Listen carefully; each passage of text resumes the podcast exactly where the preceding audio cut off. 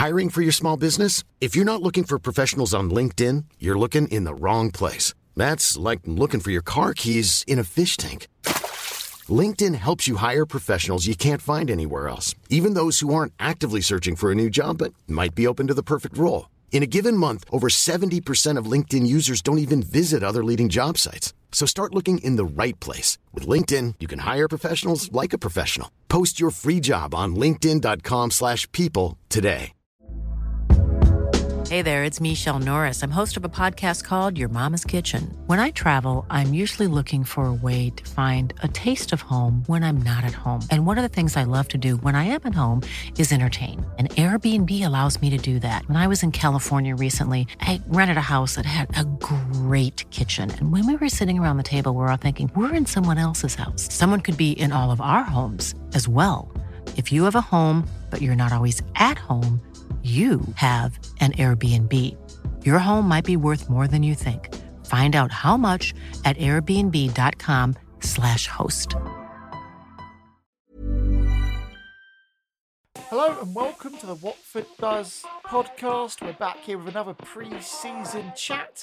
Uh, this time we're going to focus it mostly on transfers because it's exciting. We're in the we're in the transfer window. Uh, Jordan and Tom here alongside me, guys. Uh, this kind of period. It's really exciting, isn't it? But I suppose a, lot of Watford fans at the minute are a little bit annoyed that they uh, they haven't heard anything in terms of concrete signings that have been made just yet. So people are a little bit nervous, should we say?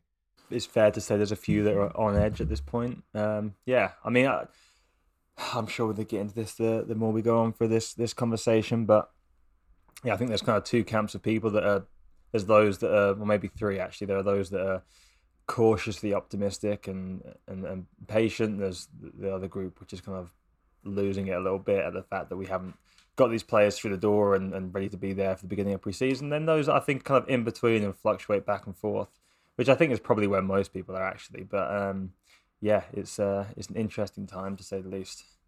Tom, more departures that uh, have been announced so far than incomings. Uh, what's your opinion on that? I think it's necessary business, isn't it? I, I don't think we expected necessarily all the players that have gone to go, but I think we expected probably most of them, didn't we? When we put out our um, our depth chart at the kind of end of the summer, oh, sorry, end of the summer. I don't wish the summer away. End of the season. Um, you know, most of the guys that have left, we kind of had shaded in orange or red, either could go or will go. I think the big one, obviously, is Cucho Hernandez going is a kind of big surprise to everyone. Thought he was someone that would stick around for another year. Mm. Um, personally, I you know, and I'm interested to hear what you guys say. I don't have a problem with that deal because you know we've kind of bought him for peanuts. He's been here for one season where he did perfectly okay, and we've made kind of nine to ten million pounds off of him. So that's that's good business if that allows um, Rob Edwards to bring in the players that he wants. Uh, and, and, then pretty much everyone else, it's been expected, hasn't it? You know, I think Zinckernagel's future was always up in the air. Sissoko, we expected to leave. Sarr and Dennis, we still expect to leave. Josh King, we knew was going to go. It's there's been nothing that surprising apart from the Cucho deal for me. Mm. What was your take on the Cucho deal, John? Um, I think I think pretty similar to Tom there. I, I don't think it was. Um, a bad deal. I think there's always going to be a little bit of disappointment. It's a player that's at a good age that you feel could contribute something to uh to, to our attack in the championship, and I think he would have been an asset. But having said that, I, I think the the fact that the club came out and had that kind of statement from Giaretta explaining the the reasoning behind the deal and the input from Edwards, and just the kind of little behind the scenes look at their squad building strategy and adding some context as to why they got rid of them or why they moved on, uh, combined with the price that was actually offered, the, the, the, fee that was given to us, I think it, it made a lot more sense. So adding the context to the to the deal, I think it uh, I think it ended up being quite a, a sensible, reasonable move. Uh, and it definitely helped to just to have that extra level of communication. So I, I don't feel too bad about it. I, I think I could have been happy either way, honestly, if he'd have stayed. There'd be enough positives to talk about there, but even with him going, there's still there's still elements that you can like about that deal for us as well. Yeah, I, I, think probably one of the, the points that Watford fans are disappointed about is that he was one of the few shining lights of last season in a, in a season, you know, full to the brim of, of rubbish, really, wasn't it? So it was. It, yeah, that's true. It was it was quite nice, and then to see that taken away from us, uh, I guess I can get where people are coming from that are, on the disappointed side of the line because, uh, you know, I guess he kind of encapsulated that hope that we have for this coming season, and now that feels like some of that hope has been taken away. That's exactly it, Matt. He encapsulated some of that hope, didn't he? He, you know, he ran around like a blue ass fly, and the, the absolute minimum you want to see is someone that does that. You know, he seemed to like it here. You know, based on not much, but he seemed to like it and seemed to get it. And again, people people love that. So, you know, it was almost I think those factors rather than his actual um, production. I think that people kind of fell in love with for me anyway. Think it's also been the idea of Cucho Hernandez for a while too, that he's been a Watford player for so long, but not playing for us. There was always a, a wondering if, oh, is this going to be the season that Hernandez is part of us? You know, even the, the last season, the Championship, there were questions as to whether uh, he'd be kind of part of that squad and, and hopes, and he wasn't. So I think there was so much waiting. And when he finally did come and he actually was, you know, quite decent, I, I think there was just that extra little element of people wanting to see kind of a full season with him being more of a central figure. But yeah, is what it is. We'll still have the memories of that uh, amazing overhead kick, though. And his and his first his debut goal as well was good, wasn't it? That was a, good as well. Very yeah, good. good yeah. moments, yeah. yeah, he was certainly a player that could score a good goal. Thankfully, he hasn't gone to one of our rivals though, so you know we can wish him the best of luck at Columbus Crew. So, you know, all the best there. Um, another player that's left, and maybe another surprise, but perhaps less so, is Philip Zinckernagel, who um, kind of was dealt a bad hand at Watford. Yeah, I mean, he, he it's just a kind of unfortunate timing. I think he clearly wasn't favoured for um, for the premierships Premiership season for us.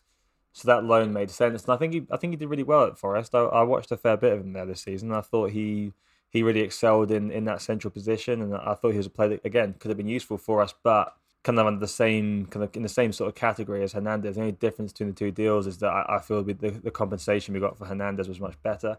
Two million euros, I believe it was, was pretty pretty low fee. It feels like for Zinckernagel. Yeah. But you know, this, this is the thing. If we are if we are really kind of getting behind or starting a project, you know, as we as we like to discuss and we've asked for for so long, is to see a more longer plan approach.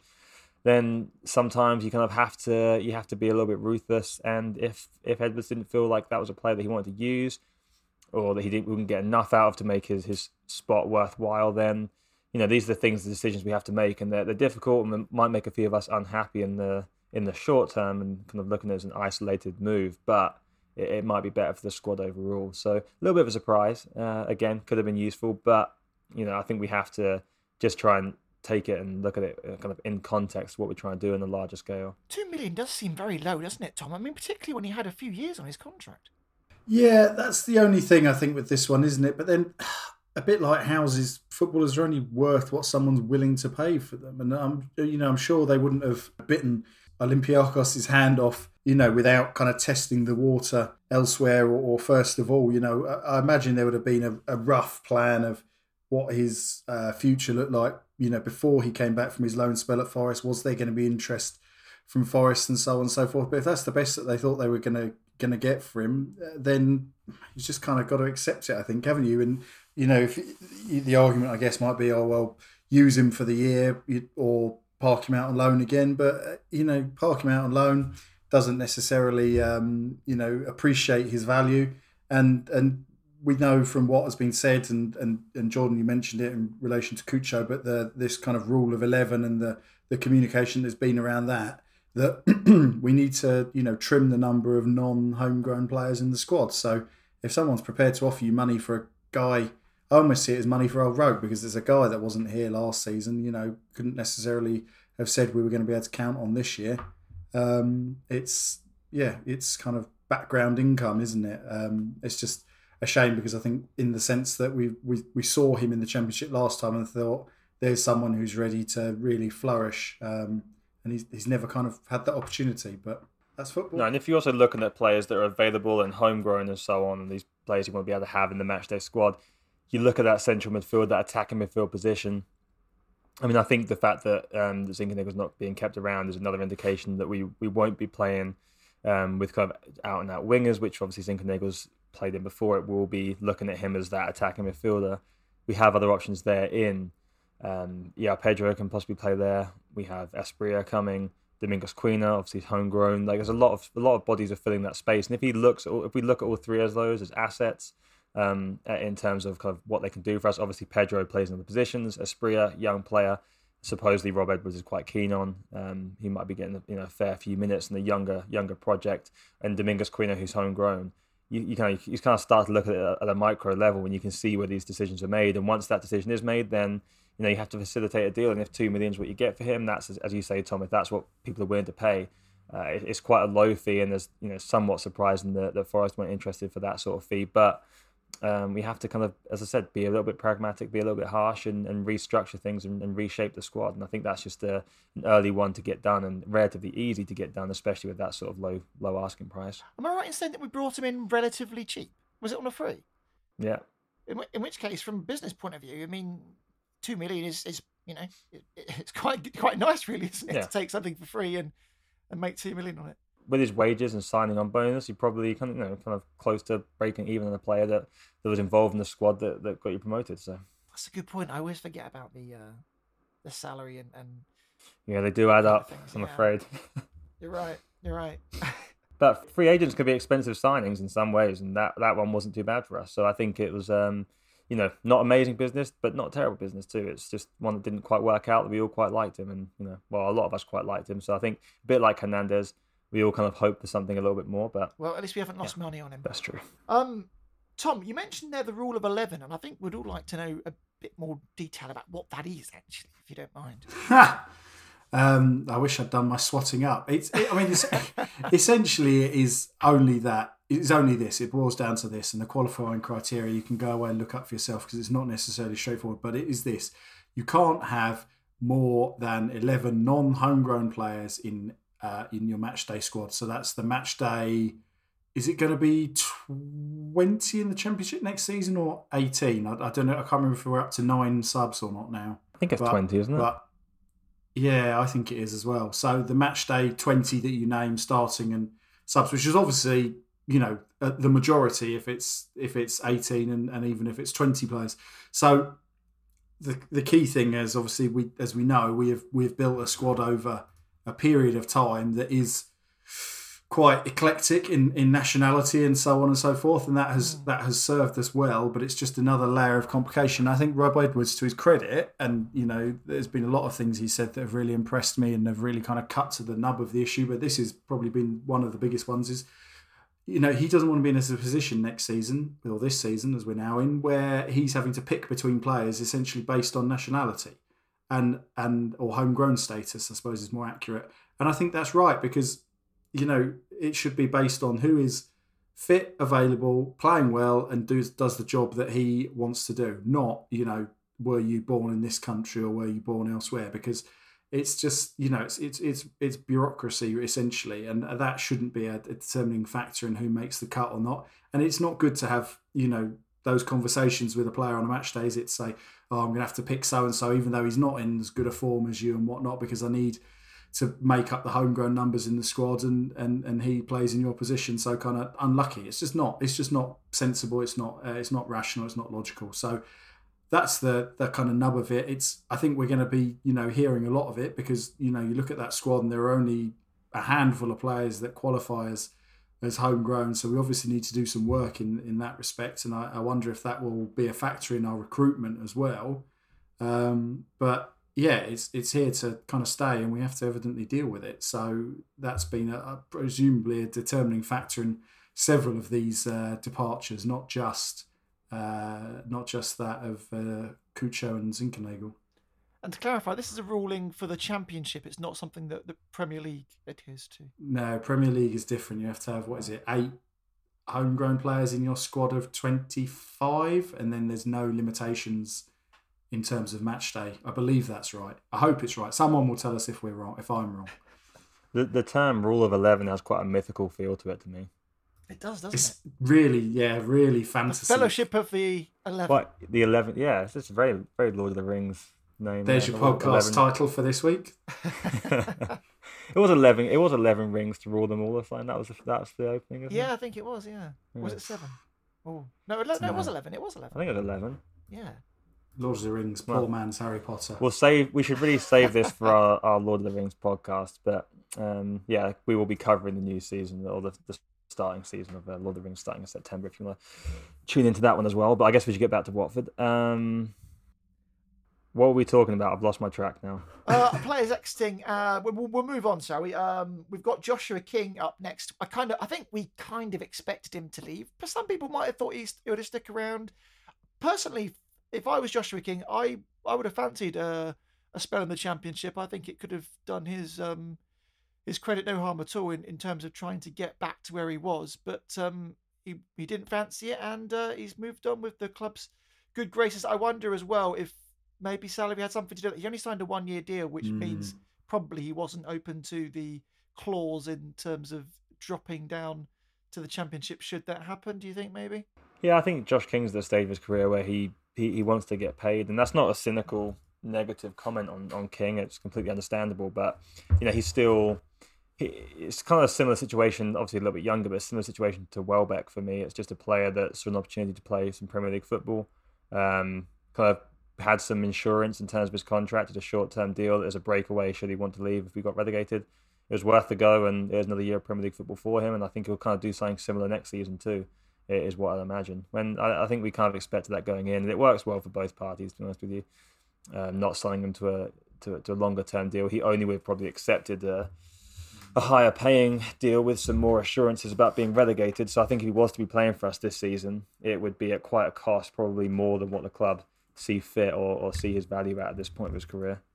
I'd be very interested to know where he ends up next because he's obviously, you know, had a quite a dramatic fall from grace from that January where Man United had a 20 or 25 million pound bid for him turned down by Bournemouth, hasn't he? Obviously, you know, got relegated with Bournemouth, didn't want to be there, was kind of out of the picture. I think did a bit of a kapoo, didn't he, and had to kind of save face, uh, you know, come into the team and play a bit. Got his move to Everton, didn't get a look in, didn't score a goal come to us. You know, Everton to us, although we didn't finish that far apart in the table in terms of status, is somewhat different. And then, you know, didn't have a brilliant season in a bad team, got relegated again. You know, what's he? I could see like a Brentford expecting? move. Yeah, maybe, maybe. That's not a bad shout. To be honest, I think I think he does offer something. There were he he wasn't he wasn't a constant threat by any means. But it's really hard to judge King last season based on how bad the rest of the team were too. Uh, but I do think there were, there were large, there were quite a few games where I, I thought he was a real, he put in some real complete uh, performances. I think he'd, he'd, do very well in, the, in an Edwards side, to be honest. But I think um, as a as a player that offers a little bit of a little bit of everything in the forward position, he used his body a little bit better than I thought he did. He was actually better at holding up the ball and leading the line than I thought he would be for us. So I'd say if you're kind of a, a newly promoted or a team looking to avoid relegation, you have a striker like Josh King who can who can help you out in certain situations. I think you could do a lot worse. Um, but again, it's probably been like a shorter term deal. But if I was if I was a club like Leeds or Brentford or so on, I'd be looking at that sort of player and, and seeing what, what you could get from him. I, I think it'd be a, a, reasonable move. But I'm, I'm sure kind of it will come down to him. Will be what salary is he getting paid and, and who, who's going to offer him the most security. Maybe Brighton or Southampton as well. Yeah, these are all teams that I think he's a viable option. I mean, same, under the exact same circumstances to which we signed him, honestly. Yeah. Okay then, um, Mr. Sissoko probably in a similar light to, to Joshua King, really. Yeah. yeah, you go ahead this one, Tom. I I don't think Moussa Sissoko is that bad, and maybe I was kind of blinded by because there's been a lot of kind of frustration around him, right? But and maybe I was blinded by the fact that he always seemed to, you know, charge around at 100 miles an hour, and I think more than a lot of players uh, visibly seemed sick air at least.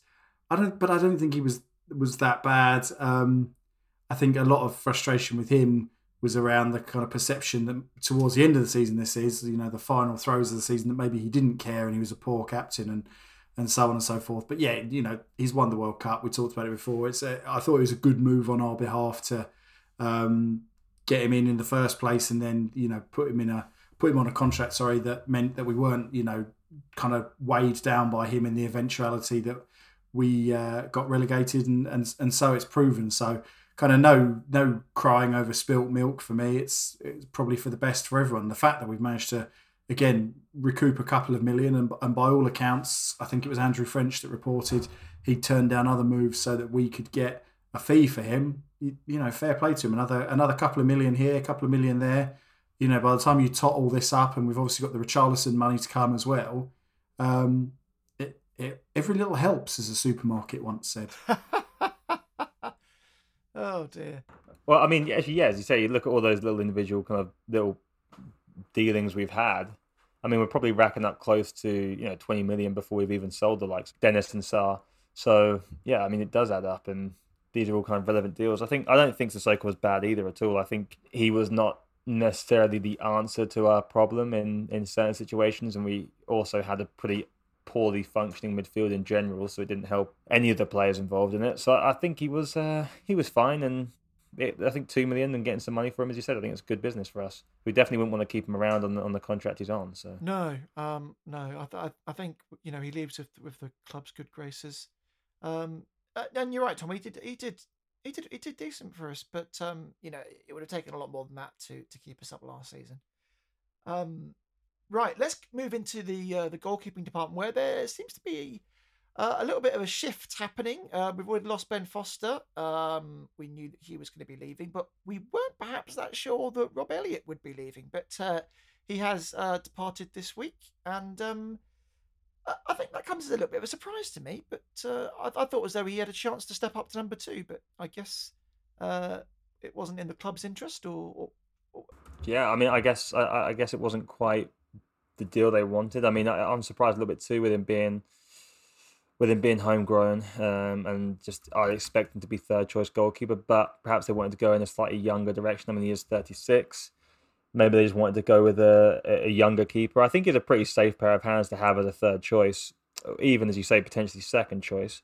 But at, at this point, it wouldn't surprise me if, if we do see uh, you know Dolberg sticking around as that third or even even potentially second, and then also uh, as we kind of will discuss, I'm sure the Bachmann situation is still relatively unclear. So I would imagine the club are looking at Elliot as a third choice, and maybe the contract was too high. Maybe they just wanted to kind of give minutes or training time to someone younger.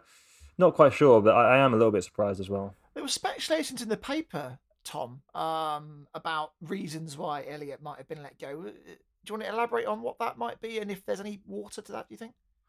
Well, this, I presume I haven't seen this. I've only seen on Twitter, but I imagine it's the same thing. The, the suggestion that he, you know, this is kind of a disciplinary matter, and, and that's why he's left. Mm. Right? Is that is yeah. that what you're alluding to? Yeah. Yeah. Um, yeah. I don't. You know, I've got no insight into whether there's anything into that or not. I would have thought if there was, the club would say. You know, clubs are. You know, if they want to get rid of someone because of a disciplinary issue, they'll they'll generally say it, won't they? Or, or you know, punish someone for a breach of conduct. They would generally say, and, and everything that I've ever heard about Rob Elliot from from people in the northeast when I lived there, and he was at Newcastle, is that he's a great pro, great guy to have around the place, and so on. And it's all those kind of factors that make me surprised that he's left because, you know, that third choice is a very that kind of third choice goalkeeper. It's a it's a bit of a niche and a bit of a profession in itself now, isn't it? There's a there's a kind of cabal of goalkeepers that go around and, and have gone around for a few years doing that. Um, Stuart Taylor obviously did it for a bit. Rob Green, uh, Richard Wright at Man City at one stage. They've got someone. Oh, he was um, on the books um, there for years, wasn't he? Richard? That's it. Else now, Scott Carson, haven't they? You know the the value of being experienced, not going to want to play, not going to cost the earth, homegrown preferably as well, so they're not you know wasting in effect. Um, a precious uh, non-homegrown spot. So I'm really surprised. The, the, one thing I would add to this though is that the um, the statement from the club said that he was thinking about potentially retiring. So uh, if that's the case, then so be it. But again, for someone who's been a kind of not a career third choice by any means, but you know in in the latter stages of his career has been pretty staunchly um, an emergency goalkeeper. I'm, I'm quite surprised about that and as we say, the the Bachmann situation is kind of intrinsically linked to this. If we lose Bachmann as well, we're going to have lost all three senior goalkeepers from last season, one way or another. And, and you know, again, probably not going to mourn any of their departures, but it's suddenly a big, um, big turnover in that department. And uh, and you would reasonably assume that if Bachmann isn't number one this season, he's not going to be thrilled about the possibility of sticking around and playing second fiddle to yet another goalkeeper. So, what's the latest on the Bachmann situation? It seems have gone a bit quiet there from Man United's end. Uh, yeah, it, it, seems that's gone a little bit quiet. I mean, I think the reports were uh, that interest has kind of died down a little bit, and I don't really think. I don't think it's one that the club are necessarily. It's not a player that the club are actively pursuing an exit for. I don't think. I think it's just a situation where that potential deal arose and they were entertaining it based on the fee that's involved. But if he's not any lo- if he's no longer wanted by United, I wouldn't surprise me if we see Bachmann stick around. To be honest with you, I'm not I'm not entirely sure on this deal, but um, it seems like it's not progressing at least at this point. Yeah, I mean, it seems like if he's being told that he's going to be number two at Watford, then you might as well be number two at Man United, right? I mean, you'll probably get paid more and you'll get the chance to maybe play yeah. uh, Europa League matches. Yeah.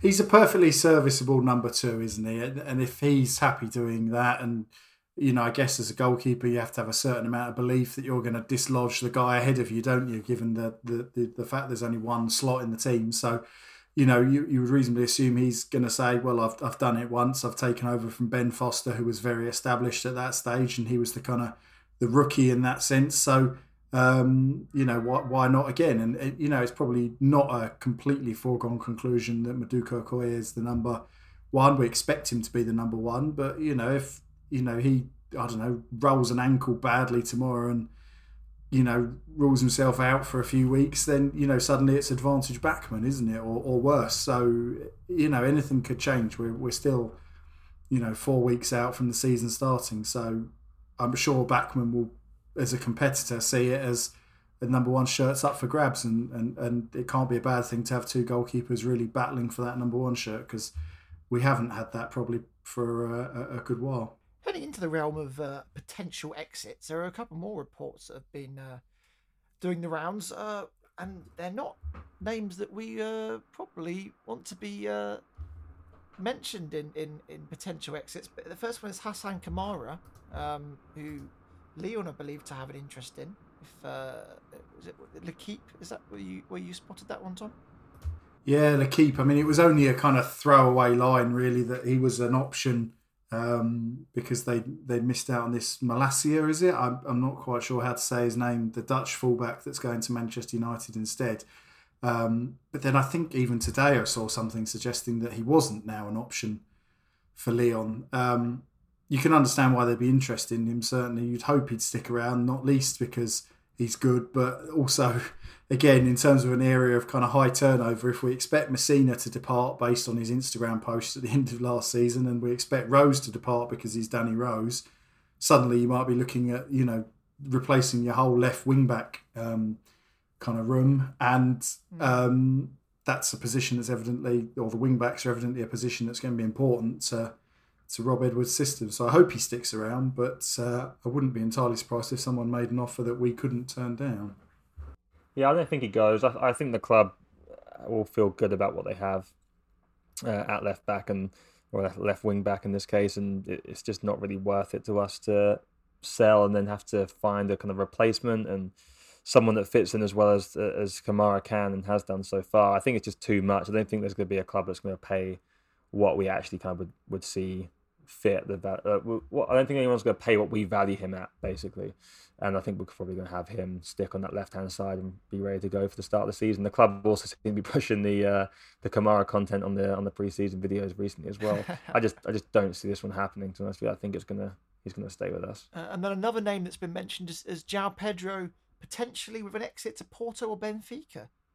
Yeah, again, I don't think it's going to happen. I think Pedro is someone that we are basing our attack off somewhat. He's going to be a key member of that. He's also an asset that is still appreciating. He's someone that can, be a useful player for us if we get if we did get promoted. I'd look at Pedro as quite similar to to how we handled Sarr uh, last time we got relegated. Someone that we think is definitely worth keeping with us because a you're still able to retain value, but b he's someone that can help you win games immediately uh, and and be a big component of that attack. So I don't think we're going to sell him unless a, a, an astronomical offer came in, uh, which I don't think is is as likely as it was even for Sarr at the time. You agree with that one, Tom? Yeah, you took the words out of my mouth there, really, Jordan. I was going to say what we value him at, I don't think other clubs would yet. So, unless he's agitating, I don't see a reason to sell him. I think that report from Team Talk, which I think is like a subsidiary of Sky, was talking about uh, kind of 34 million. And I just don't think he's got enough of a body of work yet to back that up. We might, you know, seeing him week in week out, we might say, yeah, his potential kind of aligns with that price. But yeah, I just don't think other clubs will take that gamble on him yet. A guy with kind of one Premier League season and one Championship season in Europe under his belt, it's not, uh, it's not a goer. So thankfully, I think he is one that is going to stick around. Okay, then that's the departures out of the way uh, and potential departures. Uh, apart from, of course, Graham Stack, who uh, who left the goalkeeping uh, coaching department to to take up a, a first team role at uh, was it Cardiff or Swansea or it was somewhere in Wales, wasn't it? Cardiff, I think. Cardiff, yeah, yeah. yeah, Cardiff. Um, bit of a miss, I think. There, I'm, I'm not quite sure why, why we weren't able to get a deal done, but um, I always rated him as a as a coach. I love Graham Stack because I know him quite well from Barnet, and he's a great guy. So we're we're poorer for him. Biggest loss of the off season, as far as I'm concerned.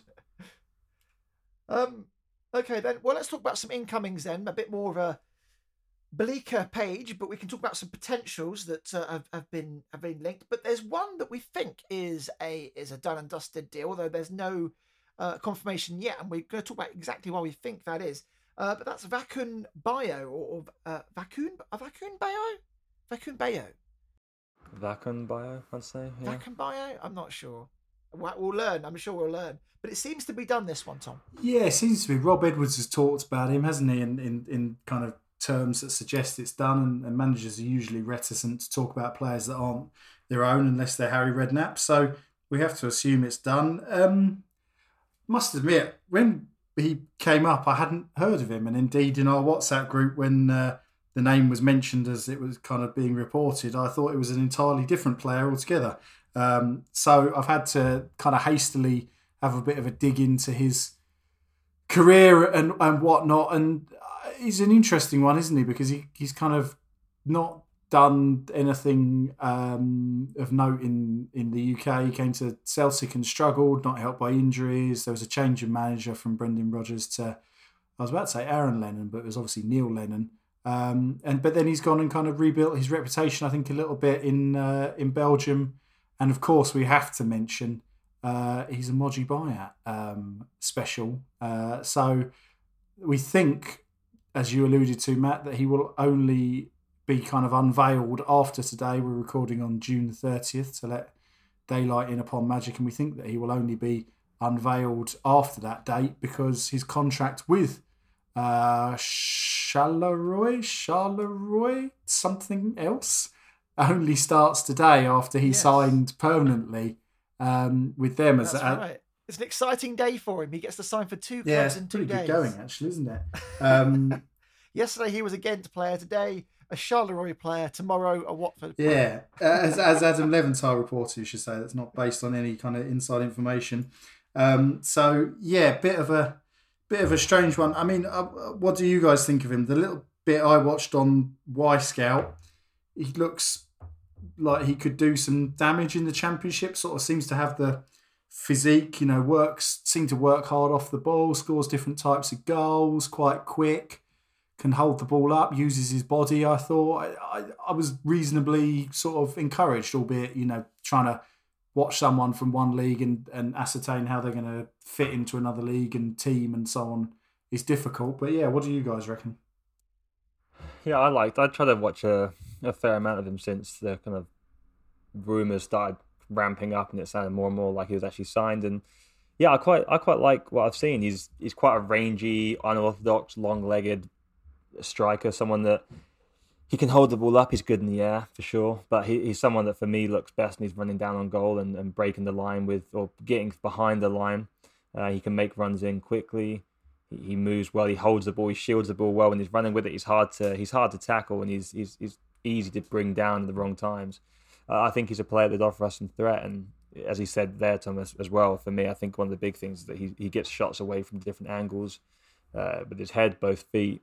He can just be a nuisance. And I think if you're looking at a, a striker, and especially when we're looking at one most likely playing in the front two, I, I think there's a lot of upside to uh, to the, his kind of profile, the way he operates. I, I think he's an interesting signing. And I can see I can see what the club like in him. I think he could be useful for sure. He's nicknamed the Crow. I'm- not quite sure why that is, but he does look quite lanky. But but reading into his stats, he's only actually six foot, but he looks a lot taller than that.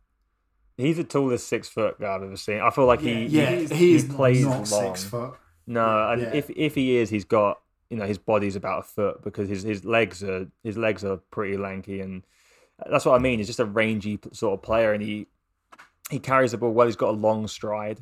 Um, he looks a little bit unorthodox, but you kind of go and look at his some of his best actions, some of his his highlights over the last few years, or his where he's been effective, and a lot of time it is you know, well timed run, uh, chasing down a long ball, or kind of all these situations where he's able to get get down behind the defense and actually attack from that sort of position, running through on goal. Which, when you look at him, you might think, oh, he's going to be bigger bodied, back to goal, get the ball up to his chest, but he's not really that as much for me. But again, he can be a threat in the box. He he scored a lot of his head. Uh, he he kind of gets in dangerous positions, and yeah, he's just a different start, sort of striker to what we have. And I think looking for different options and, and variation in terms of ways to get through on goal and, and get some shots away, I, I think he's a is a decent asset, a good age, and sounds like a pretty reasonable fee.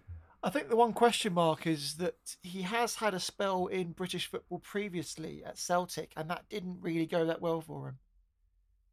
Yeah, I, I, although uh, having a little bit of a further read into it, I do think there were um, from people that did watch him more. I think there was some more sympathy towards his his performances, and that he actually did weather uh, in large portions as well. Plus, it was also a fair while ago too. He's he's, he's matured somewhat since then. You can imagine.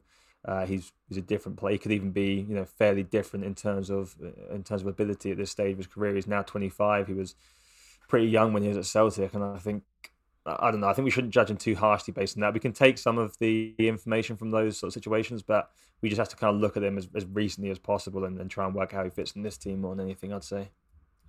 Okay, then that's the uh, one player that we think has already signed for Watford. Uh, it, we now have to kind of turn to speculation. Um, Adam Armstrong then is uh, someone that uh, has been speculated as coming from Southampton, probably on loan. Uh, it's come from the Sun, who aren't always um, on top of their game when it comes to uh, genuine reporting, but um, genuine reporting. when it comes to news.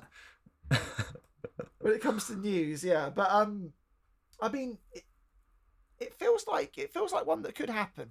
I mean, if you're Adam Armstrong and it hasn't worked out for you, you might think of, of you know a little dip into the championship to restart your career, and you'd want to be looking at a team that's probably just come down from from the Premier League, someone like Watford. So you know, maybe, maybe there's something there. Yeah, what do you think on this one, Tom? I like it, if only from the on the basis that it feels like the sort of signing we never make, which is someone who would be, uh, you know, when he was in the Championship previously, you'd have thought, well, we've got no chance of getting him because he's a 15 or 20 million pound player, and so it proved in that he left Blackburn um, for Southampton, and I found the step up a little bit hard. The only thing I'd say is you know, they had a similar thing with Che Adams, and then he had a, a far better season the second time around. After I think was he linked with was he linked with Leeds pretty incessantly, and then kind of ended up staying at Southampton, and he's and he's kicked on. And you know, I wonder if if you know if it, if that's not attractive to him, he might say, do you know what, I'm going to kind of stick it out. Um, stick it out here. You know, didn't make that many starts in the grand scheme of things. Only only 17 last season. Previously scored 28 times in 40 games for Blackburn uh, in the Championship and 16 and 40 the season before that. A lot, lot smaller than uh, Bayo, only five foot seven. But I thought the thing that kind of translated from Bayo to him or Bayo to him was that he, you know, kind of very um, hardworking, kind of tenacious sort of player. Was you know wasn't going to just sort of become completely inactive out of possession. Wanted to hassle and harry and press and whatnot. And and the other thing I would say is, um, I thought I, I, the thing I quite liked about him was that he could also do the other side and, and drop off a little bit in possession. Uh, and link and link the play with people, and you know, just clever little touches in and around the box to get get you know teammates away and whatnot, and just kind of good awareness and intelligence as well as evidently being a an excellent goal scorer. So I quite like the look of this one, and you know something something different, but you can see maybe a, a bit of a theme as well in the kind of strikers that we're being linked with, which bodes well. Yeah, I think it's important to try and look at these links when we don't really know how accurate they are. Some might just be complete, you know, nuisance, uh, nonsense. Some could be, some could be legitimate. But if you look at the, the, the players we're linked to, you can start to pull away or pull from them some sort of idea as to what we're looking for. And I think when you look at Armstrong, you see some similarities in terms of players like Cameron Archer, for example, uh, someone that's a little bit smaller bodied, threat in the box, can play from wide, can can drop a little bit deeper, you say, Tom, and, and pick up the ball and actually carry the ball. Uh, lots of shots. He's a bit of a shot machine in, in terms of how he plays. He likes to shoot from a lot of angles, and he, he wants his first thought is always to shoot when he can, uh, which can be a, a positive and a negative. It depends how you want to play. But looking for a goal scorer or someone that does provide that sort of threat. Clearly, to me, seems to be uh, one of the kind of real focuses for this recruitment team right now. I don't think Bio will be the player they look at as that signing. I think I'd still expect us to be continuing working in that in that area to try and find someone to play alongside whoever it is that starts up front. Um, but someone that's just a little bit more, a little bit more ruthless and a little bit more shot heavy. Uh, I know I know Bayo actually does take quite a few shots, but I'd expect someone to be a little bit more active in the box, and again, someone along the lines of Armstrong and Archer. So I think there could be some legs in this one. Whether or not it goes through remains to be seen, but I, I do like the idea at the very least. Okay, good stuff. Um, another striker that's been mentioned uh, alongside those names has been Joel Piroe from Swansea. Um, it does seem as though Swansea are willing to let him go, but for quite a hefty fee, something that Watford generally don't do. He looks great, um, based again purely on kind of Wyscout clips, and I'd be very interested to hear what you think here.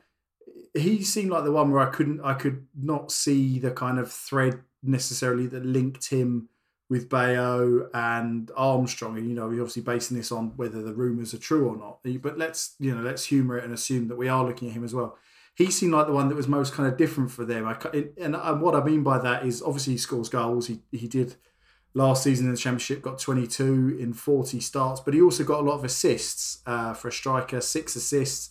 Really, kind of you know seemed to spend a lot of time dropping deep, uh, probably even more, or starting deep, probably even more than Adam Armstrong, and and trying to you know help the midfield out. You know, seemed to have reasonable kind of vision, and also I also sort of noticed tended to kind of hug the left hand touchline and kind of come infield from there. And I, I, gather from reading around him that he started out as a left back uh, and a left midfielder when he was playing in Holland. So that maybe explains that. But then in terms of his kind of shooting and whatnot, the thing that really stood out to me was the kind of quality of his finishing insofar as he was very frequently seemed to be sort of really trying to pick out the corners. Loved that kind of like cushioned first time finish into the corner. Would you know quite happily kind of arrive onto shots from the um, right hand side of the box as you see it, open up his body and, and kind of whip it in the far corner. You know, had a, it, whereas maybe Bio seemed a bit you know more poachery and kind of was you know so as you said, Jordan scored quite a few headers and whatnot and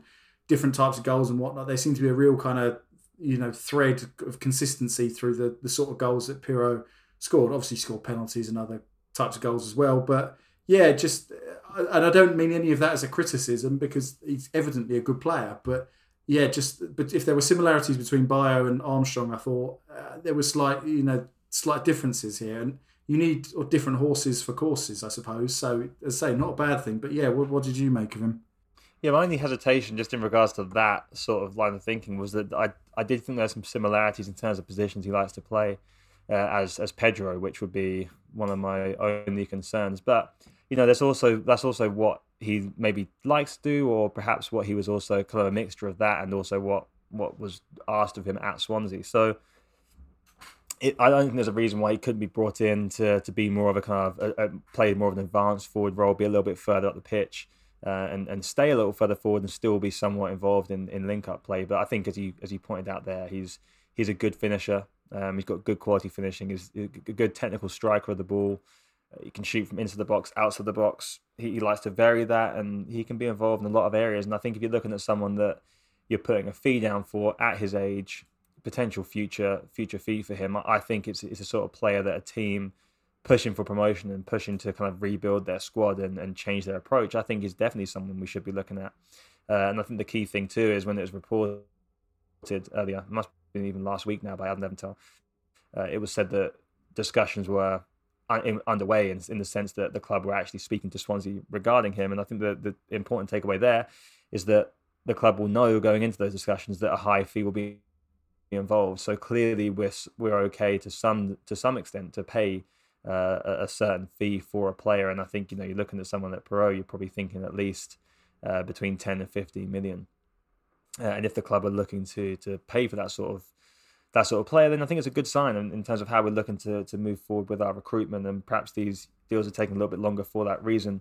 Uh, but I, I, think he's someone that again that would be a, a, useful acquisition for us, and you find ways to fit him in the team. So I think he's one of the he's one of the better strikers in the championship that the, the championship has to offer, and I think if he was playing for us, we'd be a better team for it. Lovely. Um, the next person, uh, when I saw that there was a, a link with this guy, uh, I sort of did a double take because it's a, a name that we've heard before, Papa Gueye, but uh, it's not the Papa Gueye that Watford once had on their books before. Uh, he made a swift exit to Marseille and lots of uh, tribunals had to take place. It's uh, Papa Habib Gueye. Uh, Tom, I'll, I'll, let you tell us all about him. when I saw his name, my the thoughts didn't go to Pape Gueye, the midfielder. They went to um, my guy Gay, who used to play for Everton. I thought, fuck oh. me, is he oh. still going around? Um, but no, three different players entirely. um, shock. Um, yeah, he's um, another Belgian one, isn't he? Plays for Kortrijk, I'm going to say. Again, similar in kind of physical profile, I thought, to um, Bio in the fact that he's a big boy. He is kind of on the internet at being six foot two, which he looks. Uh, right footer, scored five and 12 last season in the, the Belgian top flight, but only in just over a thousand minutes.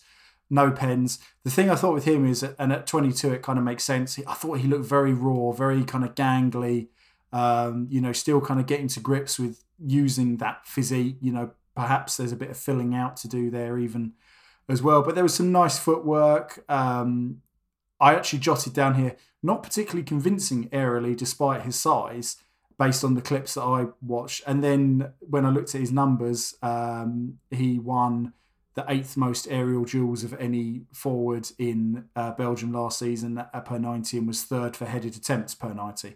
Obviously, that doesn't kind of speak for the quality of those aerial duels. I guess you can win it, bounces off your head, and goes out for a throw on, but um, evidently better in the air than I maybe gave him uh, credit for. Interest, so an interesting one. I think more of a maybe more of a project if if we were to sign him. Interesting. This is this is one I haven't had time to actually sit down and watch, so I honestly know nothing. So that so that's good to hear. It's interesting.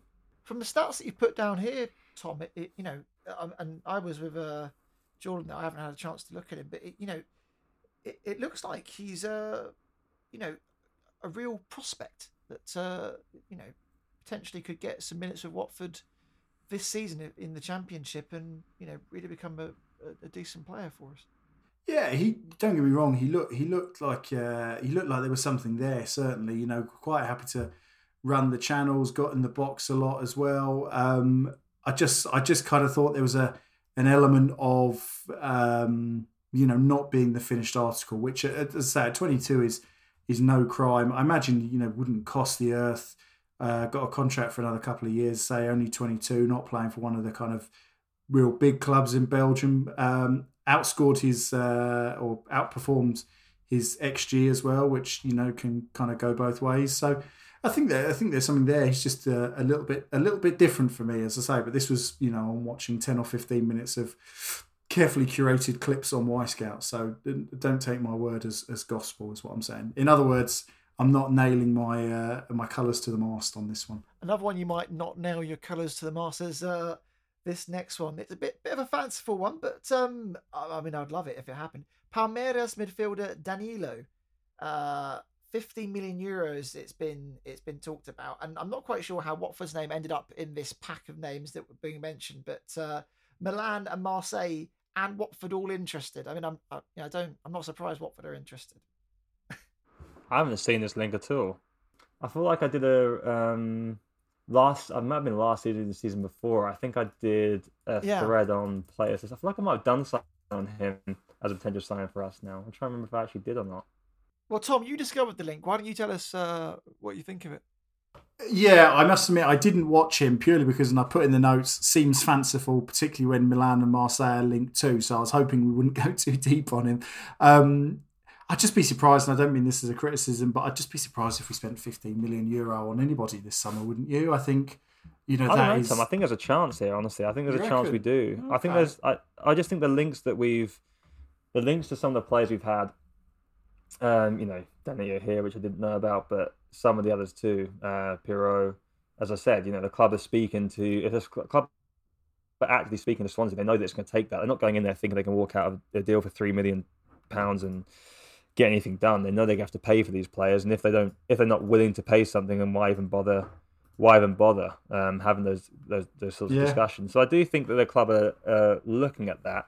And you know, one thing to, to bear in mind is last time we got relegated, you know, we didn't spend a bunch of money, but we, we did do is we kind of made the decision of, of rather than spending um, a, a, large amount, we're going to retain one of our more expensive assets and, and hope that that is the equivalent of having a signing, which it turned out to be effectively with Ismaila Sarr. Obviously, it worked out, but this time, you know, we, we're adding those kind of little installments of money we've seen from here and there, but also we're, we're thinking of adding um, kind of the extra the extra income of Dennis and Sarr leaving. So we do have more flexibility with the parachute payments too there is a level of why not use the, the, the, financial freedom we have in terms of financial fair play and so on, uh, and bring in someone that could potentially still sell on, but with that um, with the also added benefit of being able to help us now. So it, it really wouldn't surprise if we do end up bringing in someone in for a, for a larger fee at this okay. point. Fair enough. Yeah, no, no. There's there's nothing wrong with that. There's nothing wrong with that. You're right. I suppose we, you know, why would you be linked if uh, you've got a reason, have a reasonable idea of what the kind of asking price is going to be, even as a ballpark figure for these guys, haven't you? And it's it's Gianluca Di Marzio who's usually quite good on um, on us. I think hasn't he been historically, certainly with regards. Sorry, that's a complete lie. It's Goal Brazil.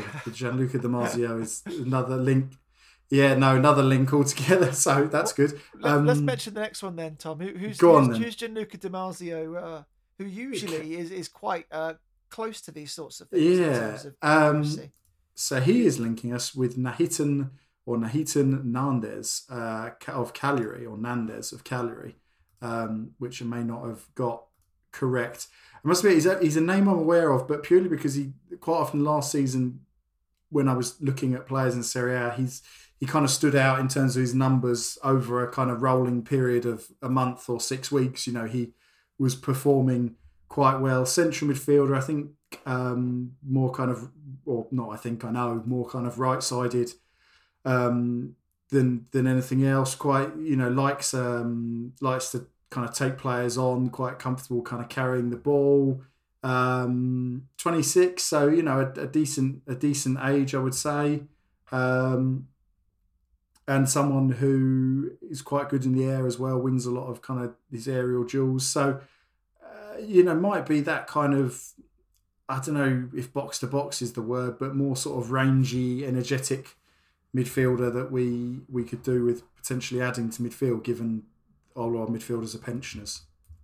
I think also quality and possession too, some added quality in terms of use of the ball, I think is someone that would that would be a benefit to to a team that's lacking a little bit of that, and having the the energy and that kind of box to box ability, I think would be an asset. And it has to be a position we're looking to to bring in. I think it's one of the more important ones.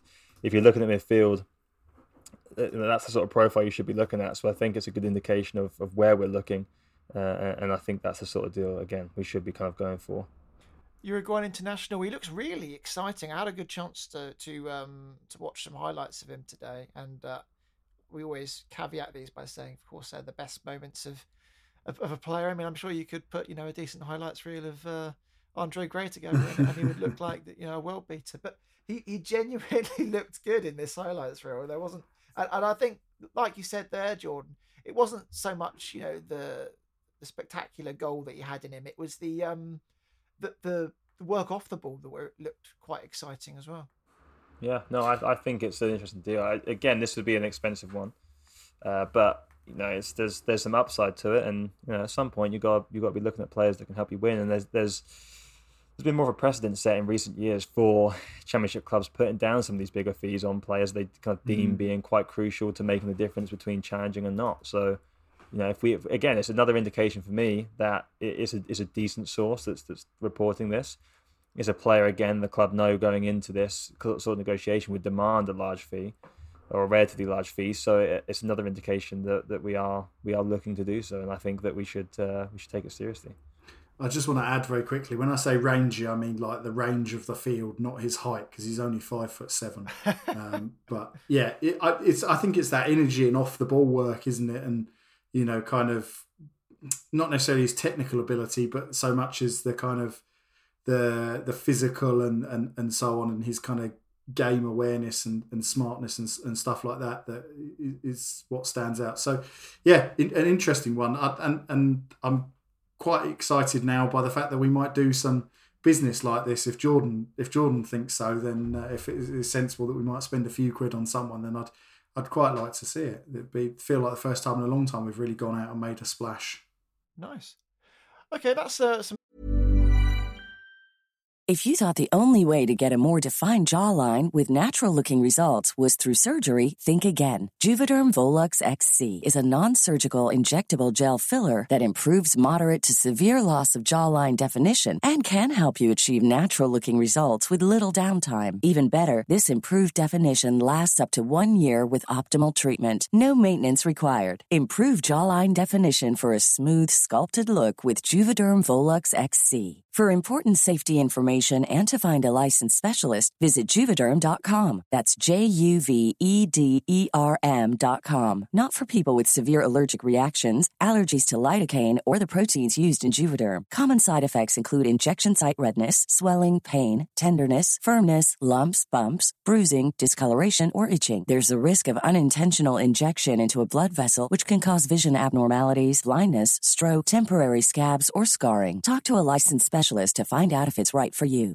I'm Sandra, and I'm just the professional your small business was looking for. But you didn't hire me because you didn't use LinkedIn jobs. LinkedIn has professionals you can't find anywhere else, including those who aren't actively looking for a new job but might be open to the perfect role, like me.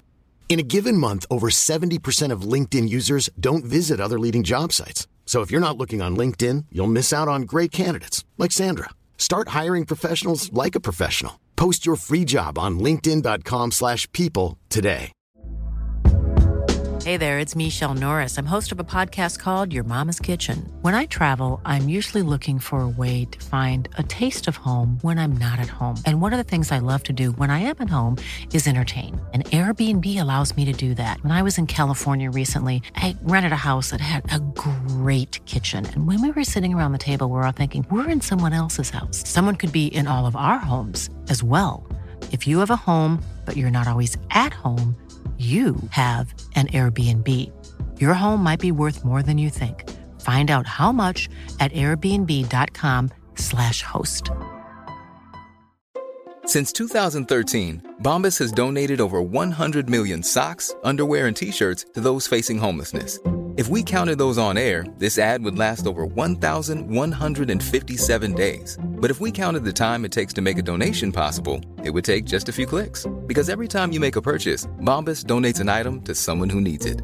Go to bombas.com slash ACAST and use code ACAST for 20% off your first purchase. That's bombas.com slash ACAST, code ACAST.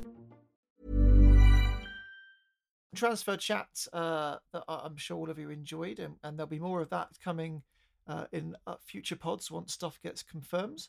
Um, but shall we answer a few questions now? Because Jordan put out a message asking for some of those, and we've uh, been inundated with uh, lots of great ones. So uh, we'll get through those. Starting with John. Um, and John wants to say Has Hungbo or Bar ever played wingback? And if not, do you think they have the skill set to do so? Um, I don't know if they. I don't think they play professionally. Uh, they they may have possibly played at some some level youth wise, I guess that we don't know about. But uh, I mean that they're still young enough players that you could you could mold somewhat and, and find a way to kind of develop them in that position. Having said that, I, I think I think Hungbo is far more suited to it than than Ba. I look at Bar as much more of a of a ball carrying attacker, uh, whereas Hungbo I think has a little bit more flexibility in in his game at this point to to be converted into someone that can do that uh, I, I, think is, is definitely a viable option. And if they're staying around both this season, uh, especially especially Hungbo, I'd imagine it being that capacity. I, I, think it would be as a as a potential wing back. Yeah. Okay, good stuff, Jordan. Thank you for that one, John. Uh, this one comes from Only Ornits, uh, and he says, "Is Watford FC Twitter right to be moaning about perceived transfer inactivity? Is it just something new to moan about now that club communication has improved? Um, I think there's just a, and this, you know, probably is true of all fan bases or a lot of fan bases. And and as always, when you take your kind of view of of what the rest of the fan base thinks through social media, it's you know it's fraught with danger. Um, we have been particularly moany this off season based on the people I follow or the people that are kind of shared onto onto my timeline. I understand it. I do, particularly when you're, you know, we're seeing players move out as we discussed at the top of the show, and and you know the only one that really is evidently come in so far is Vakoun Bayo, assuming that is all done. Um, you know, it's easy to get a little bit kind of antsy at this stage, but I just I just think there needs to be an element of patience and and, and trusting the club. And I, I get it that you know people say, well, they've not really given us much cause to trust them, much reason to trust them over the last couple of years. But you know, I, I think you can you can I think I probably said this on the last pod. You can reasonably assume that they're working on the deals in the background. They're not going to have got to June 10th or June 9th, whenever the window opened, and sort of all sat down and gone, right, who do we fancy signing then? You know, they're going to have been doing the work in advance. Um, and as Jordan said, to, to shamelessly nick a point that Jordan made prior to recording, you know, there are only a couple of clubs that have really been busy at all in the championship. A lot of the rest of them haven't done, you know, haven't done much at all. And and and just because those clubs have been busy, you know, you have to look at their individual circumstances. Cardiff have signed loads of players, fine, but they also let a hell of a lot of players go over the summer, and you know, only had kind of. I think under sort of ten senior players left, and then a lot of a lot of under twenty threes and youngsters. So it's you know you just got to kind of take it with a pinch of a pinch of reality, not a pinch of salt. Um, so I can understand why people are getting antsy. I'm not, but you know, I think realistically, we do probably need to be seeing signings in the next couple of weeks, don't we, to to kind of ease those concerns. Also, for a chance to have the players to bed in. I mean, you know, Yeah. if we want them to be able to start, and we know from the fixtures list um, that Watford have got a very tricky opening start. Uh, Sheffield United is the first one, isn't it? And then West Bromwich Albion in that start as well. I can't remember exactly what the order was, but I know that it was tricky. Um, we want players that are ready to, you know, fire, and that means they need a little bit of time to get to meet everyone and, and learn what the system is, and you know all that sort of stuff. So, you know, the the quicker they're in, the better, really. It is. It is the quicker and the better, but it's the same as anything. You know, if you, I don't know, if you want to buy a car, like ideally you'd have it in straight away and not have to wait three weeks. But if you that's what it takes, you have to do it. You know, you have to just make up for the like in the meantime, just deal with it, and and that's what kind of comes to the pre. I don't know why he's a car analogy there. I'm not really sure what I'm thinking. Um, It's because you busted yours recently. That's why. yeah, if you, yeah, I did. Um, I, yeah, my point is, in an ideal world, of course, you'd have the player in as early as possible. But the more complicated the deal, the more time, you know, if you're involved in these fees, we are looking at players that are going to be costing a little bit more. The more complex, especially they're at clubs already, of course, that are, you know, not necessarily wanting to sell the player. You have to negotiate these things and you have to negotiate contracts and so on. It's not a quick thing. Uh, it- it's great if you can have stuff lined up beforehand, but generally these are the easier deals to facilitate loans, free agents, or players with shorter shorter times in their contract remaining, clubs that are knowing kind of resigned to selling and so on. Uh, it's not always that simple. When you look at the clubs around us, yes, there are some that have done some dealings early, Cardiff, as you mentioned, but there are also lots uh, that haven't. Not just in the championship, but you know, lots of teams around around the world are still kind of relatively inactive so far in the market. So yeah, it remains to be seen. But I wouldn't. It's not the be all and end all. It helps to them to be there for preseason, but at the same time, if you can get good players in the door, that's the most important thing.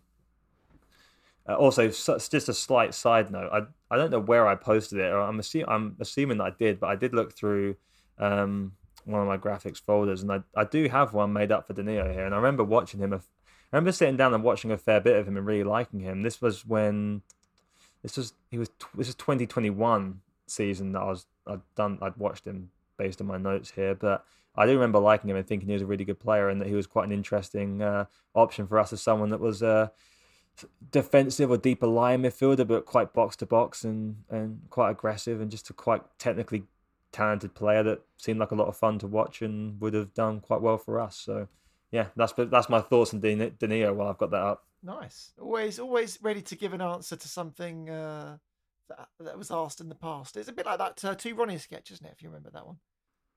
Showing my age now, and I wasn't even around when that came out, but Yeah, you've just lost half of our half our listener base right there with that one. It's a great one. Mastermind, uh, check it out. Um, right, Nick Lansing uh, has a question. He says, "In what ways are Rob Edwards better than Xisco Muñoz, or worse? Both share many traits: enthusiasm, energy, former players relating well to modern players. Both are inexperienced, Edwards seems a good hire, yet I sometimes wonder if he's just Xisco with an English accent. No, I don't think so. I think I think Xisco, um, whilst it's a small sample size, there was it, it was clear there were some deficiencies or just some.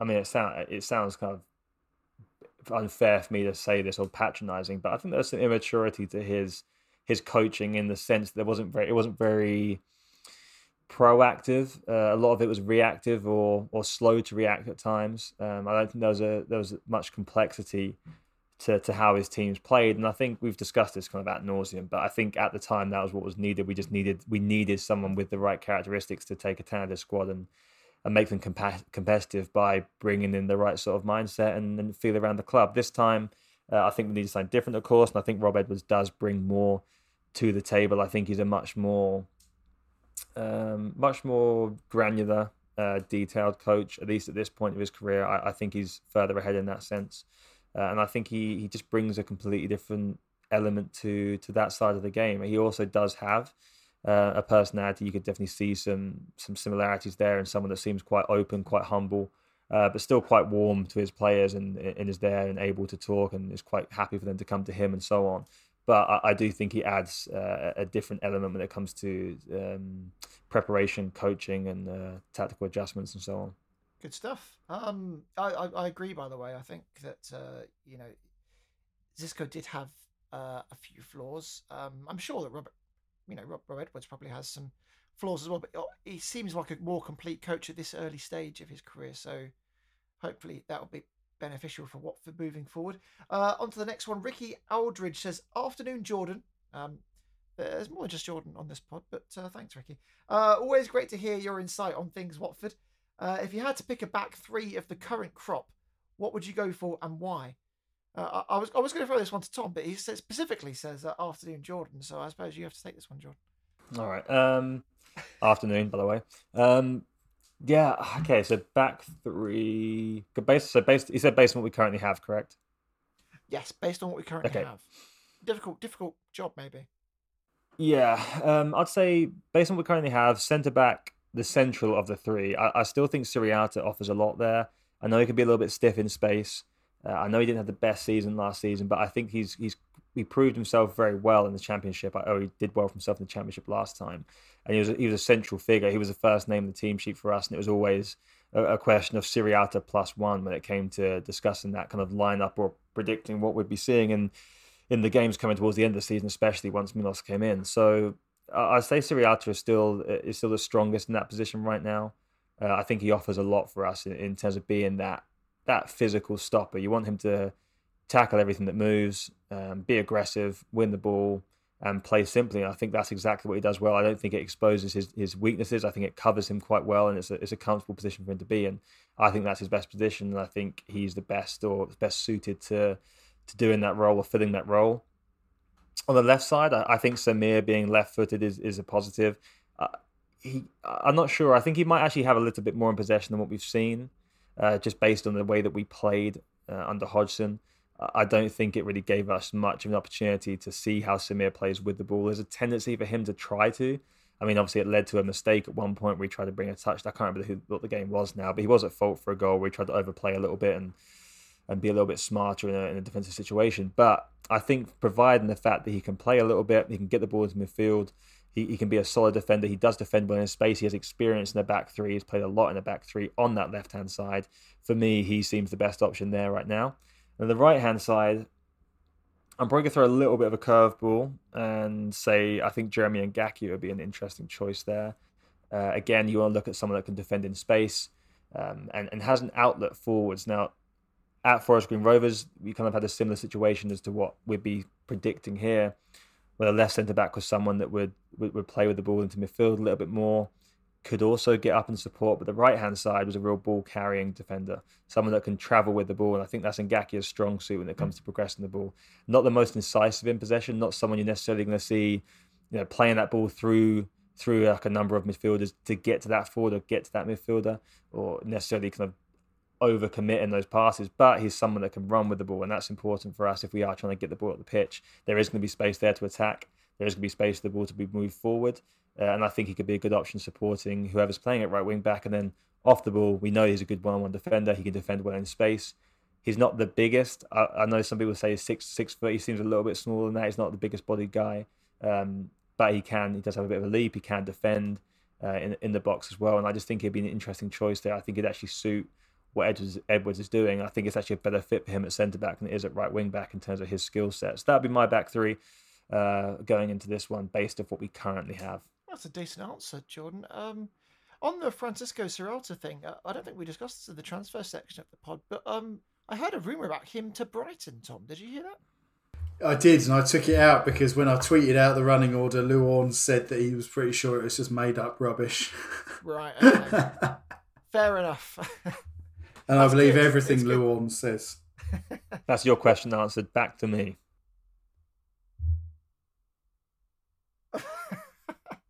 Sorry, it took me a second to catch up with what you meant. yeah, I didn't understand what you were Just cut it out. Just cut it out. Uh, okay then, Tom. I'll give you a question. Oh my gosh, the next question's a bit weird. Um, well, Jack wants to know, Tom, uh, are we alone in the universe? Um, I wonder all if he three mean- have done a crack at this one, don't we? I, wo- This I is a wonder if he's discussion. talking about um, how we we haven't made any deals yet.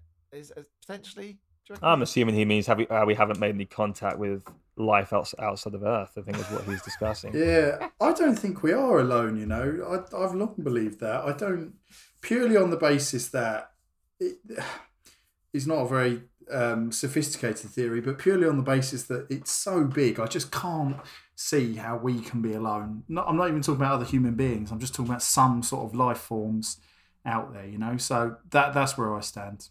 I think that's a fair. I think that's a fair. It seems to be the common, like the the gen- general consensus now is that is the theory that if you have almost infinite level of possibility, there's a pretty good chance that somewhere there's there's something, right? Even if even if we're not able to perceive it, have the chance of even witnessing it, or you know, the the lifespan of of, of another life form in in an infinite possibility kind of sex what the fuck? I'm, I'm losing my own train of thought here guys this wasn't the question I was meant to answer but you know a lifespan of an extraterrestrial could be so short we're not even able to perceive or it could be something we can't even we can't even acknowledge as a life form at this point we just we don't really know but uh, I'd like to think that we're we're not alone but that's mainly just because I think it would be quite interesting to to find out that we're not but um I hope this is what he meant by asking this question because otherwise we have we have gone down this the Watford Buzz podcast, not just football, it's theology and uh, science as well.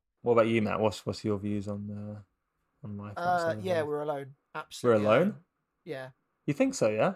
No, I just thought I should probably uh, Have a- represent, oh. repre- represent the opposite side. um, no, I, I, I- mean, I genuinely agree with you too. I think probably, probably there's some other kind of life out there, but it probably turns out it's some sort of plant that is, you know, living, uh, you know, several several galaxies over. And It's why- a fascinating topic, which I've definitely I've gone down a lot. I've gone down rabbit holes in the past. Um, out of curiosity, it's definitely a. I don't know. I think we all have that question to some to some degree, don't we? And it's one that you have to kind of discuss. And I think even even a, a, football podcast is a, is a great platform to discuss it because we've all thought about it. Well, thanks very much, Jack, for that one. Uh, who says uh, he's a Watford FC fan, and the likelihood is he's more intelligent than us and trying to wind us up. So um, I think he, he may have done. Uh, he might have, might have succeeded there. Um, right, let's move on to Duncan. I hope we answered your question satisfactorily, though. I mean, Yeah, if you wanted a longer discussion on this, we could. This something we could look at as a as a Patreon thing, or um, you know, just a separate podcast be released just to kind Yeah, of answer some of these these broader questions. I'd, I'll be up for that. Well, we, we should have specified uh, any Watford questions, but um, maybe just any questions. Oh no, I general. I meant any question, yeah, any question Is at it- all. okay, any questions? I'm happy to. all? I mean, I enjoy I enjoy talking about that stuff. Good stuff. Um, okay, Duncan Radband has asked. Uh, let's let's go for you again, Tom, because I don't think that was a fair, fair question Thank you you. last time. Are you happy with the profile of strikers being linked, and what would your hopes uh, or recommendations be? We've kind of done the recommendation, so just answer the first part. I see. Yeah, I am, and I, I sort of said this earlier, so it's maybe a bit of a cop out answer, but I like the fact that you can see, and I think Jordan said this as well, but I like the fact you can see, you know, a clear kind of um, thread running through all these kind of or a lot of these kind of guys. You know, in terms of stylistic and and and kind of profile of of player that there seems to be you know at least consistency in that and hopefully that ties in with what Rob Edwards is is going to need and certainly from what I understand of how we expect him to play does so yeah I am and as I said earlier with certainly like with Adam Armstrong that to me seems like the kind of striker that two seasons ago when we are in the championship we could never have um, hoped to sign but you know his kind of slightly disappointing season or disappointing season at Southampton and the fact that we're now back in the championship means that that one becomes viable. And I think you know that's he's someone that's pretty much a, as proven a championship goal scorer as you can um, get. So yeah, I'm I'm I'm pretty I'm pretty happy. If I had to to remodel the question slightly, if I had to pick one of those um, guys, to assuming we've signed Facundo already, Facundo already, but out of the kind of names that have been linked as well, though. I think I would probably go for Piroe just because he's that bit younger um, and he's coming off the back of a good season. So he's got that kind of you know potential to be someone that does well and gets sold on in the future and makes us a few quid, which may upset people. But there you are. Nice one. Thanks very much, Tom. Um, right, a couple of questions coming your way, Jordan. I'm going to tie them together because uh, we are running a little bit over here. Uh, Jeremy Keats says, midfield, do we have one? And Gifts from the Streets says, Who will be the biggest unexpected breakthrough player this year? And he specified a few midfielders, Hungbo, Baah, or Quina. So let's start off with Jeremy Keats. Midfield, do we have one? And then on to Gifts from the Streets. We have the basis of one. I think Imran Louza is a really good starting point. Uh, I think we have some good, interesting options at attacking midfield. I think the likes of Asprilla coming in, uh, it, it could be quite interesting, especially if he kind of does get some starting minutes and, and is able to kind of break through quite early. Obviously, maybe not going to put too much pressure on him, being that he is pretty young still. But I think there's some some things to like there. Uh, and as I said, Louza being a good starting point. It all to me kind of depends on that other central midfield position, that kind of box to box player. Tom Dele-Bashiru is obviously an option there. I, I, do quite like him, and I think there's a chance that he is that starting guy. But I do think this is going to be an area that we look to bring bring someone in. Obviously, we discussed already that that position is one that's apparently looking to be filled based off links that there have been in the last day or so. So I, I think we do have midfield. Yes, I think we will have midfield by the time the pre preseason's ended and we're kind of getting into the actual actual game time. Uh, and I think it'll be a decent one. The question will be, what do we do with these depth players? You know, Cleverley Gosling, Kayembe. How are they going to how are they going to work in there, Quina, and so on. But I do think we'll have one. Uh, in terms of the other part of the question. Well, the breakout season. Yeah, who's the um, unexpected breakthrough player? unexpected. Well, I'm going to actually. Is there one that you you think that won't be one of those three? Yeah, I'm actually going to go off of the answer to my previous question and say this could be a breakthrough season for Ngakia. Oh, okay. Yeah, if this is this is based off the theory that I think he may get that right centre back position. My my main concern here is that Edwards could go with Cathcart and that would be.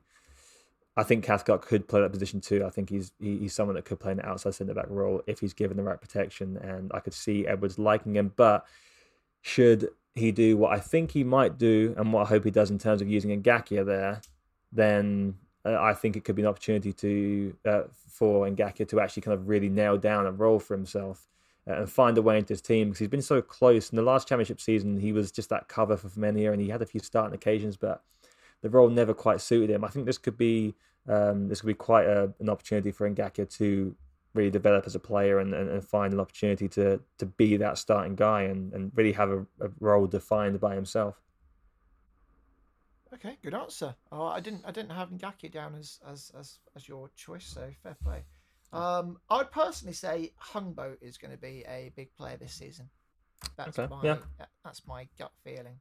I hope so. I really do. I really do hope that he has a, a, a role um, this year, and then we get to see him uh, push on a little bit, and, and again try and find a spot which which suits him, and he can be productive in. That'd be great to see.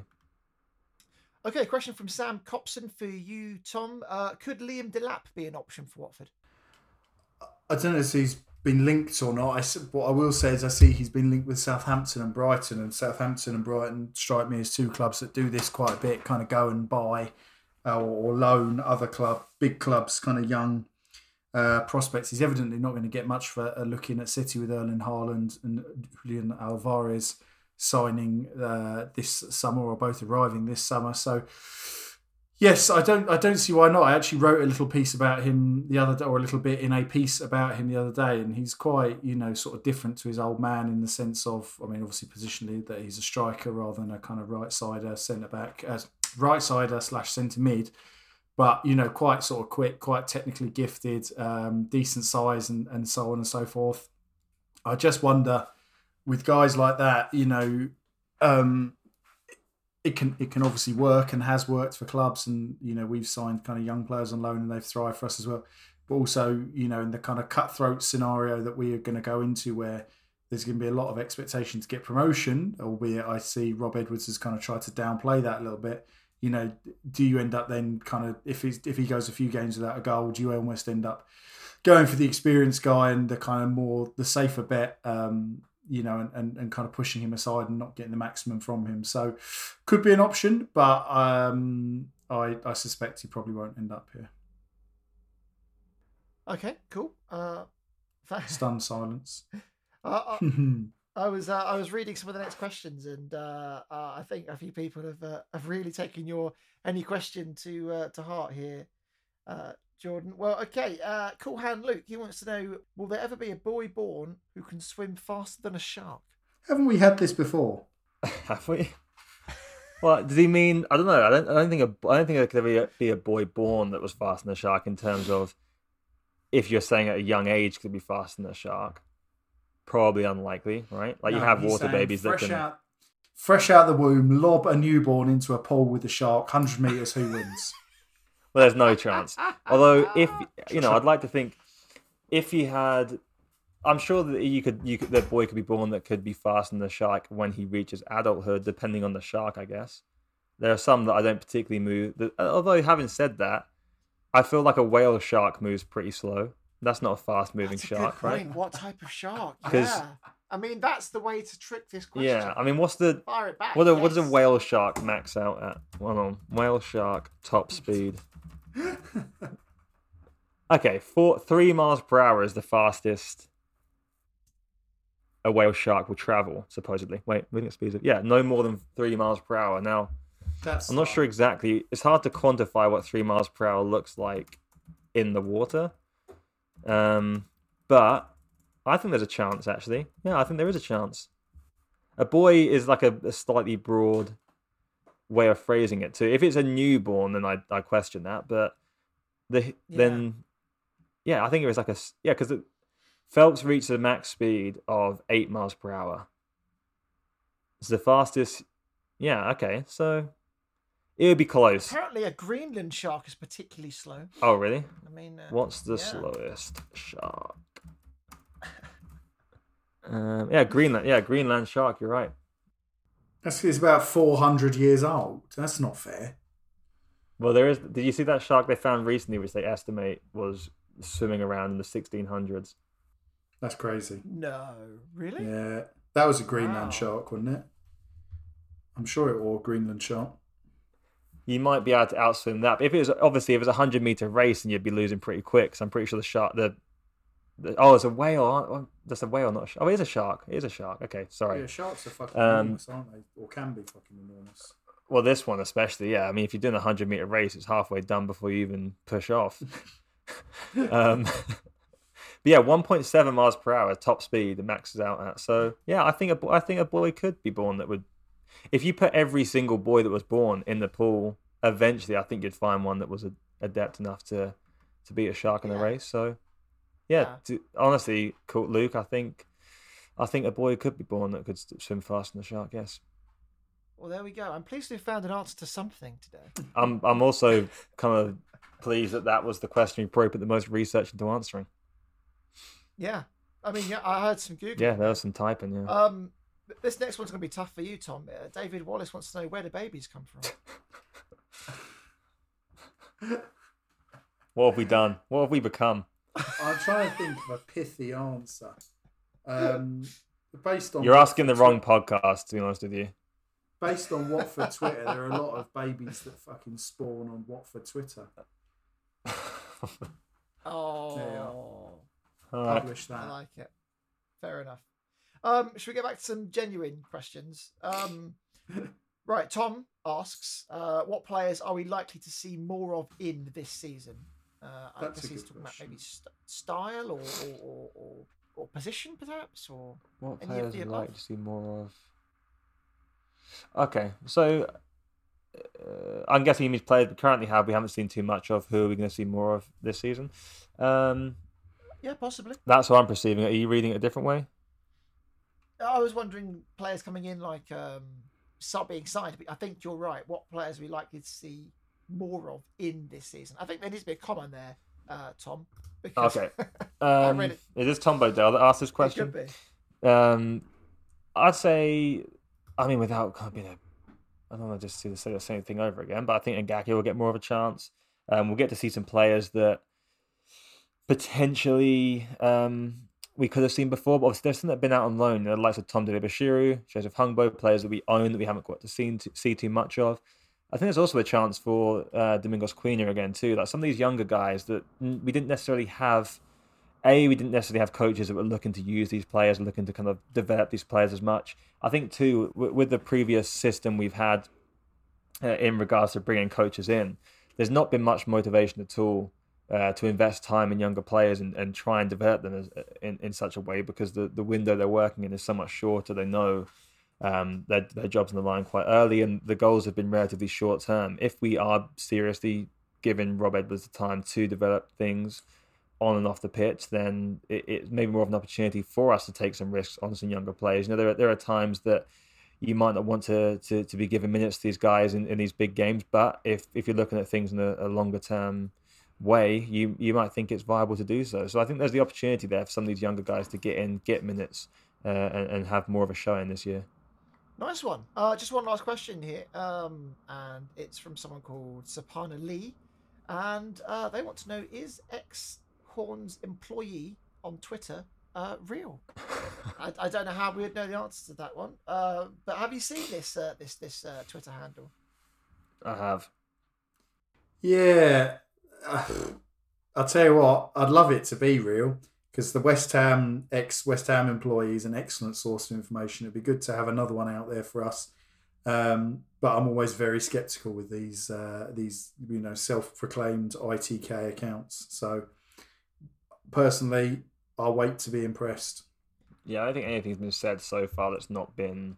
I mean, if it has, I've maybe just missed it. But I think a lot of this stuff is just kind of quickly reposting reports that have been reported elsewhere and a few claims that are made which are kind of fairly likely things to happen, you know? Yeah. Um, I don't, I haven't seen enough Yeah. to suggest that there's any real legitimacy to that. There are, I think there was another couple of questions though, Matt. Um, I did so see one. one about Udinese playing Qatar. Thoughts on the fact that Qatar national team are now playing Udinese after the Watford FC cancellation?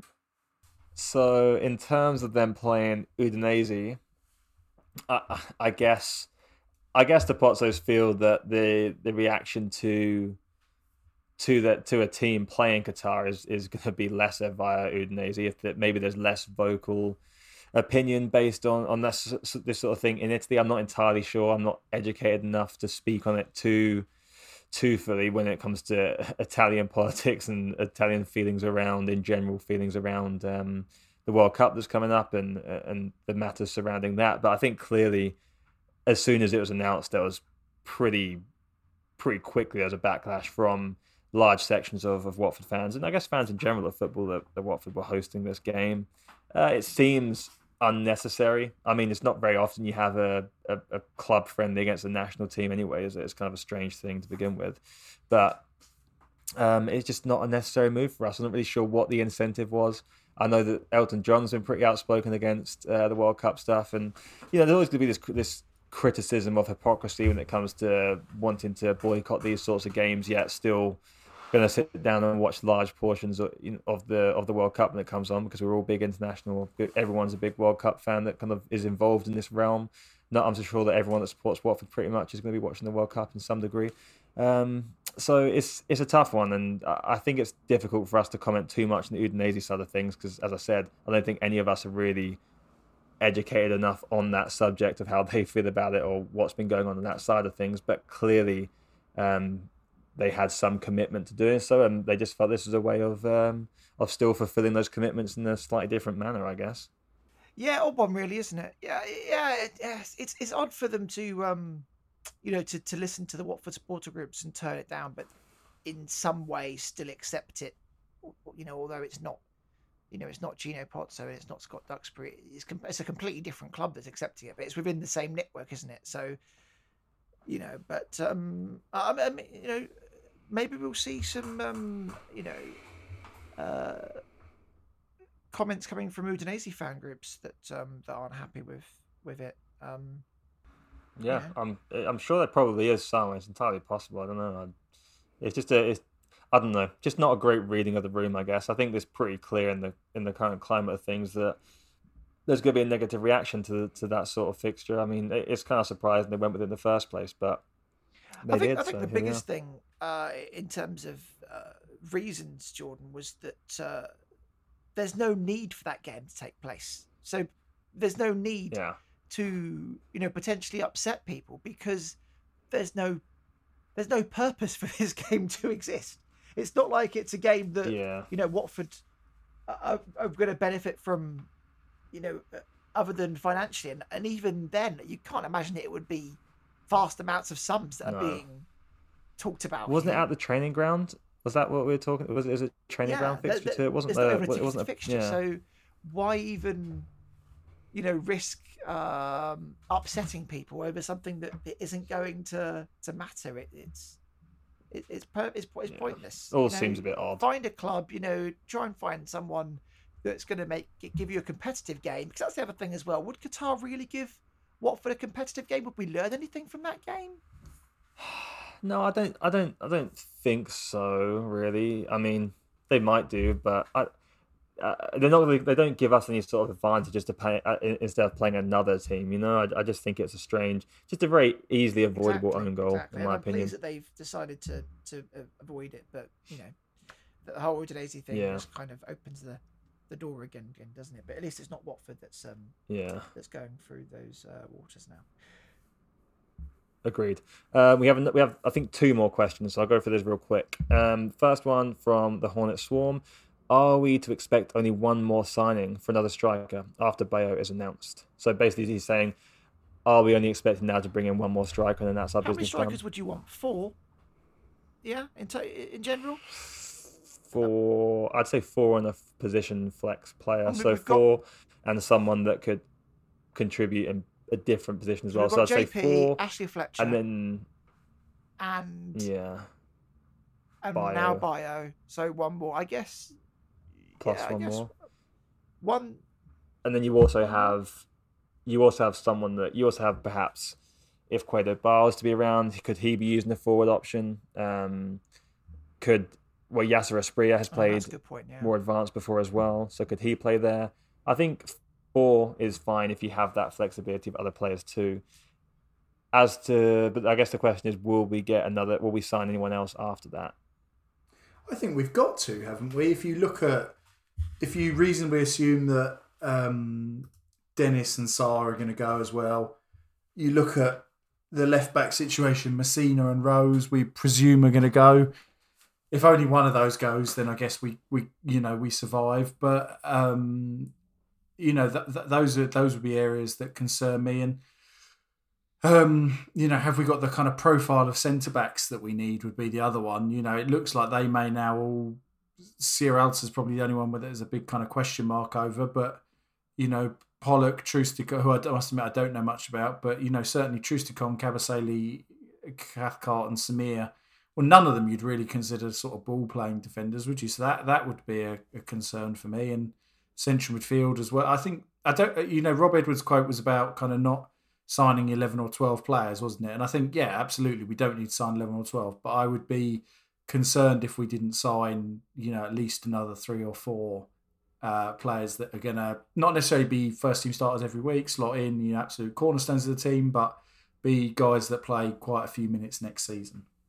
Does that seem fair? Yeah, I think so. And it's also possible this question. I'm not sure it's possible this question meant, um, are we just trying to sign one more striker after Bayo, uh, or would we be getting more? I'm not quite sure, but I think either way, um, the, the answer is still the same somewhat. And my cat just headbutted my microphone, so sorry about the noise. That is some effort. I think um, I think you're overlooking um, the, the the roles that Ignacio Pussetto and uh, Adalberto Peñaranda are going to play this season. Tom stirring the pot once That's again. true. And that is the yeah. appropriate response. That is the appropriate Watford response to players. laugh. Yeah, exactly, exactly. Um, okay, last question. This is from friend of the show, the Chef's Table event. Um, I hope he's, I hope he's announcing that he's got some food for us. oh, wouldn't that be great? If a Chef's Table event sponsored meal slash podcast. Please, chef's table, Uh, make it happen. are there any players from the Belgian Pro League you would actually like us to sign? That's uh, great um, question, it is a good question. question. Do you have any thoughts on this, Tom? Is there anything you have? I know it's kind of springing this on you. I do have an answer. If if if not, I just want to check. I do not. I'll, I'll pass it to you. Okay, one sec. Let me open my notes. I, have I some think notes I have an answer as well, but I'll let you go first. Oh, go on. Yeah, you start, Tom. You start. Oh, yeah, Matt. Sorry. I, I need to confirm that he still plays there, but um, it's uh Kristoffer Olsson. Um, I believe, I believe he's with um, Anderlecht. And I'm furiously typing, and uh, yes, he does. So uh, yeah, I mean, he's a Swedish national. Um, he's a, a decent midfielder. Um, he's a good age. He's 26. He's a decent midfielder. He's a Swedish international. Um, he has relatively good numbers. Um, he's played at Midtjylland uh, and uh, in uh, Sweden, of course, is his his country of birth. Um, but he just looks like a you know a sort of decent player. So there you go. Interesting. Yeah, I like it. I like it. Yeah, why not? I always like hearing new names that are coming into the to the forward potential for us. Um, okay, so player I would quite like.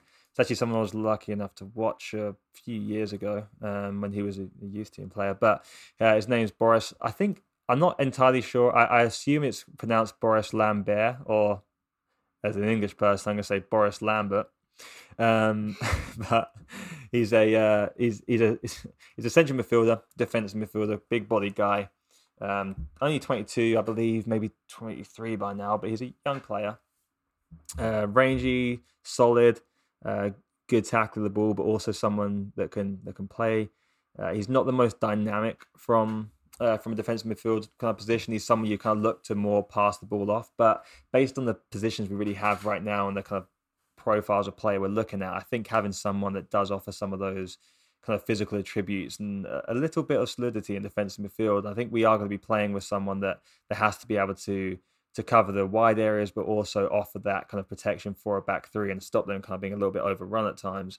I think he, he's someone that fits in there well. But the nice thing about him too is that he's also played a lot of minutes over his career at centre back and outside centre back position.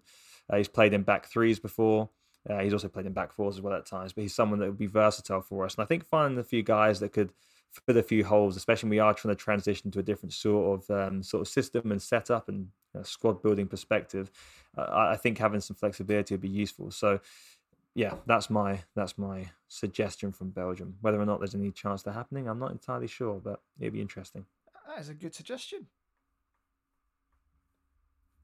Uh, and I think that brings us to the end of our Nice. questions for today. Yeah, I think that's I think that's everything. We, if we did miss anyone's questions, then apologies. Um, we'll try and get to them if they're still relevant next time. But I think we've we've gone through the tweet there and covered everything. I've checked my DMs as well, and I uh, I think we got to those ones too. So Thank you very much uh, for those extra questions there that I somehow missed, Jordan. Thank you. Um, well, uh, shall we shall we round this up? It's been going on for about two hours now, so I think we're probably. I think is it that long? Is that out, when we but, start? Oh wow, um, okay. Just to say, uh, we have had someone come forward who would like the sock, Tom. Bloody hell. This Oh, not wow. a day I foresaw arriving. Wow. it would be my great pleasure. I thought we might have made contact with our extraterrestrial friends before we uh, Yeah. we had the opportunity to actually part ways with the sock. So, what were the requirements? We asked for a review. Is that correct? That's right, and he gave us a review. Gave us a lovely review. Oh, go, oh Uh, yeah. It was it was Christy S. We, I'll read it out again because it's uh, it was such a nice review. You know, Did he do it he for re- the sock? Did, Uh, well, I mean, he knew the he, he knew that the the sock was in play. uh, really enjoy listening to Matt. he Jordan knew the sock Tom. was up for grabs. It's an enthusiastic balance. I'm not. I can't finish it now. he says he likes us basically. well, that's Okay, good. go on. Um, Give, give us. I want to hear. I'm, I'm intrigued now. I want to hear what he's had. He's had the time. hear what he says. He says he really enjoys listening to Matt, Jordan, and Tom. It's an enthusiastic, balanced, and insightful listening on all things Watford. Always a great analysis on all aspects, from team performance and tactics to club decision making and communication. Very much my go-to listen post Watford games now. Plenty of serious debate and funny moments. Keep up the excellent work. So, uh, I mean, if that doesn't deserve a sock, I don't know what does. No, I think it does. What, what's what's his name again? Chris DS. Christy. Yeah. So I don't know if he follows us. If he, um, I hope he follows us on Twitter so we can get in, in touch with him there as well. Do you have any contact information for him? Yes, I have been supplied with contact uh, details. Oh, thank thank goodness. He lives in the UK. Yeah, he does. He does. Okay, that makes it a little easier. cheap postage. Sock cheap transportation. postage, Tom. No, did we did we say that Tom would deliver it in person as well? Was that part of the deal? Oh yeah, and a handshake as well. Photo with the sock. And passing over the passing over the sock is a is a, is a very serious occasion. So I mean, we can get that photo fa- photo done. You know, we get I'm done. thinking like a one hand on the sock, give the other hand shaking the hand sort of situation. yeah, yeah.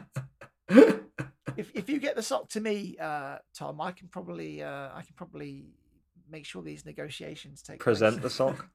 present the present the sock. Is he is he is he in Watford? Oh, I don't want to give away all his information here, but is he is he close to you guys? He is within uh, traveling distance. Within travelling distance. I don't know what traveling distance is to you. Seedy? Yeah, this sounds like. I'm not sure if you mean he's in like he lives in Hemel Hempstead or if he lives in Liverpool and you can Uh, technically travel. near near St- near St Albans. Oh, okay. Well, this Yeah, is. so I mean, you know, that's that's relatively uh, close, isn't it? I mean, as far as I'm concerned, guys, you've got no excuse not to have a, a official sock presentation. Should he be up for it? There's also a good chance he doesn't want to be photographed with the sock either. But um, yeah, yeah, that's up to you guys. But I suggest uh, I suggest to you. Well, look at the at the moment. Well, I'm not making excuses, but my mum has got coronavirus, so I'm not going into her infected house to reclaim the sock. but when I can, I will, and I'll get a picture of it before we give it away to Chris. Um, because I think it's Good important that people see this memorabilia, this priceless Watford Yes, memorabilia.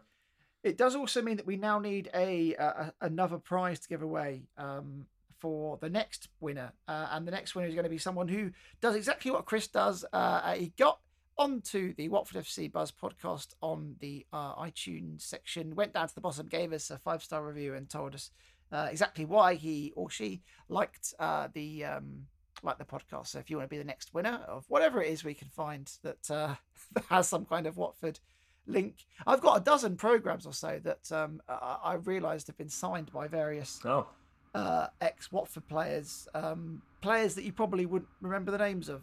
They- They've really made much of a. you don't want to give them away though, do you? I'm assuming they're they're quite. Oh, I mean, I mean, it doesn't really matter to me. I mean, these are sort of uh, players that I have no connection to. Mm. Well, Uh, like Not family members, no. no, no, I mean, I, I think one of them signed by Derek Payne. Derek Payne. So, so if you want to, if you want to, sorry, Derek. You know, you know what? I can't, I can't. Derek Payne just just pulled his headphones out anyone, at, at this point. anyone, anyone that that played for Watford is a okay in my books. Plus, I Well- know Derek, so I shouldn't really. Um, Anyone that played for Watford? um, I've got one from Stuart Slater as well. Stuart Slater, that's retro. Yeah, Stuart Slater, um, uh, Peter Kennedy. You know, some players who were big when I was a youngster, uh, a young Watford program hound, basically. if There's so um, many potential show titles in this pod. a, a young Watford Matt the Matt program the hound. Matt the program hound up en route Mesiano. for the I like it. well. It's like circle completed. This is full full Yeah. arcs, the origin stories in full effect. Um, if I guess if anyone does have any any Watford related memorabilia which is somewhat obscure, they no longer wish to have, and they wanted to donate it to the podcast to be part of our prize um, for for writing a review, then then feel free to get in, in touch with us as well, and we, we're more than happy to take any random pieces of memorabilia we have off your hands, and, and obviously it would go to a good cause of, of someone who leaves a review for the show. Um, That's it. That's Is that all for reviews as well? Um, so yeah, get them in. Uh, and while you're at it, uh, join our Patreon as well. Um, buy us a beer, and um, and we'll be very very thankful. Um, you can find us by going to Watford FC Buzz Podcast uh, on Patreon, or type into Google and add the word Patreon. You'll find it, uh, and um, it'll be very thankful because we uh, Yeah. we do hope to get together next year, guys. Is that next year? Yeah, at some point. Yeah. Whenever Jordan nice, comes yeah. over, we'll we'll make it uh, a thing. We'll we'll meet in a pub garden. We'll invite all of you down to come and join us. Um, so uh, we're guaranteed to get at least two people turn up. God, wouldn't it be eer- wouldn't it be eerie to see? It'd be very strange to speak to people in to speak to people that listen to the show. You know, I know people listen to I know people listen to podcasts, but to sit down in front of people and have a conversation would be very odd. Yeah. No. Yeah. I mean, Not in a bad way. It's just obviously from our perspective, we're just talking into a microphone into a computer. So it's just it's always it's always funny when we ask those questions and someone replies with what they're doing. For example, when they're listening to a podcast, it's always it's always slightly odd to think about. yeah. Uh, I'm looking forward to it. Um, hopeful that, uh, that we can we can meet a few people who would be interested in uh, probably chatting to you, Jordan. You- You're, you're, you're the big uh, you're the big uh, draw here. I don't think that's even remotely true, to be honest with you, Matt. Okay, let's put a uh, pin in that one and we'll come back to it next time. I'm sure we'll have more to talk about. Hopefully, some more signings that are confirmed rather than just us chattering about who we think could potentially uh, turn up in a yellow shirt. Uh, it's been a, it's been an absolute delight to chat to you guys again. Um, I, Yeah, it's been a long one actually. I, I didn't realize he said until just now, two hours. yeah, Yeah, I'm have to cut it's- that down. I mean, you don't have to, to be honest. you. I think people are more than willing to listen to it if it's longer. I don't know. I like longer podcasts myself, but um. Oh, also, last thing we'll say: if you're going to the Elton John concert, enjoy. I'm sure it'll be Oh yes, splendid occasion. I'll be there too. Oh yeah, El- Elton John. Um, if you want two tickets to Elton John, I'm not giving them away, but I have two available that I don't actually now need because my mum has COVID that I bought her for a present. So 130 quid. That's the price minus the um, the uh, handling charges and all that nonsense. I'm quite happy to suck up the loss on that. But if you if this is for Monday, so if this pod is out in time and, and you still want tickets for Monday night, give me a shout at TB Bodell. Is it next to you? Uh, no, you don't have to go with me at all, unless I can't shift both of them, in which case I may go. No, that's why don't you just sell one ticket, Tom? You go along with the with a listener of the show. Um, I just don't get live music. I don't understand it. Why did you buy a so- ticket then? Oh, so you could be with your mum. I see. Right. No, no, I wasn't even going. wasn't I, going. Bought, I bought her two so that she, me and my brother bought her them these so that she could go and, and take a friend or or whatever. Um, but she, yeah, she's now got the, the coronavirus for the first time. So and she feels like shit. So she's not going. She reckon. Yeah, Oh. she reckons she's not going to go. Um, so yeah. Sorry in all to hear that. seriousness, I do need to get. Yeah, no, that's all right. I, do, I do need to. I do need to. I'm not ill. Um, I do need to get rid of them. I tweeted about it earlier, but no one's. I meant that you have to get rid of them, not that your mum's sick. Oh yeah. fair I mean, you, you, you've got Um, a, a- a girlfriend, haven't you, or a partner, Tom? I, uh, yeah, what I Would do. she not be I- I- in this thought this? has crossed my mind that the, the Does she know? possi- Oh, she knows. Yeah, I told Oh, her. Um, that, Oh. that if if nothing else, I'll buy the other one off my brother and we can go. But I'm just, I love Elton John, but I don't know. I've never, I've never. I, I'm sure I've said this to you boys before. I've never been to a gig in my life, and I just don't really, I don't really get the obsession. So Tom, I think if um, uh, fifty or sixty year old you, I don't know why I picked those ages for any reason, but if if, if they're if they're, years if away they're now. looking back, uh, they would say, Tom, Tom, Tom, why did you not go and see Elton John at Vicarage Road when you had the chance? If anything, it would be interesting to see Vicarage Road in that in that setting. No? Yeah, yeah, Um, yeah, yeah, definitely.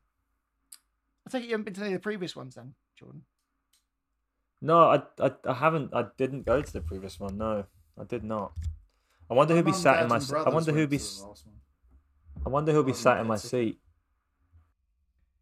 Oh my goodness. Um, shall we include this just before we go? Um, very rarely, uh, there is a message from Gino Pozzo. Yeah, my goodness, Gino Pozzo has spoken after ten years of silence. He doesn't really say anything except they're still sort of committed. But I think it's worth mentioning that it's happened, isn't it? Yeah. Well, I mean, I think it's, it's been a long time. Yeah, coming since exactly. Gino has finally spoken. Um, what the highlights? I'm reading it right now. Uh, The last line is the most poignant one. Please understand that my will for this club to compete at the highest level possible and to be competitive against the toughest opponents burns as brightly as ever. nice. That's a nice way to finish as well. All right. All right, well, I think that that pretty much sums up everything. Nice long edition of the Watford Buzz podcast, and I'm sure we'll be back to talk at a later date as more news comes through.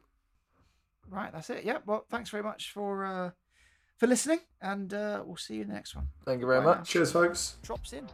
Thanks, guys. Bye bye.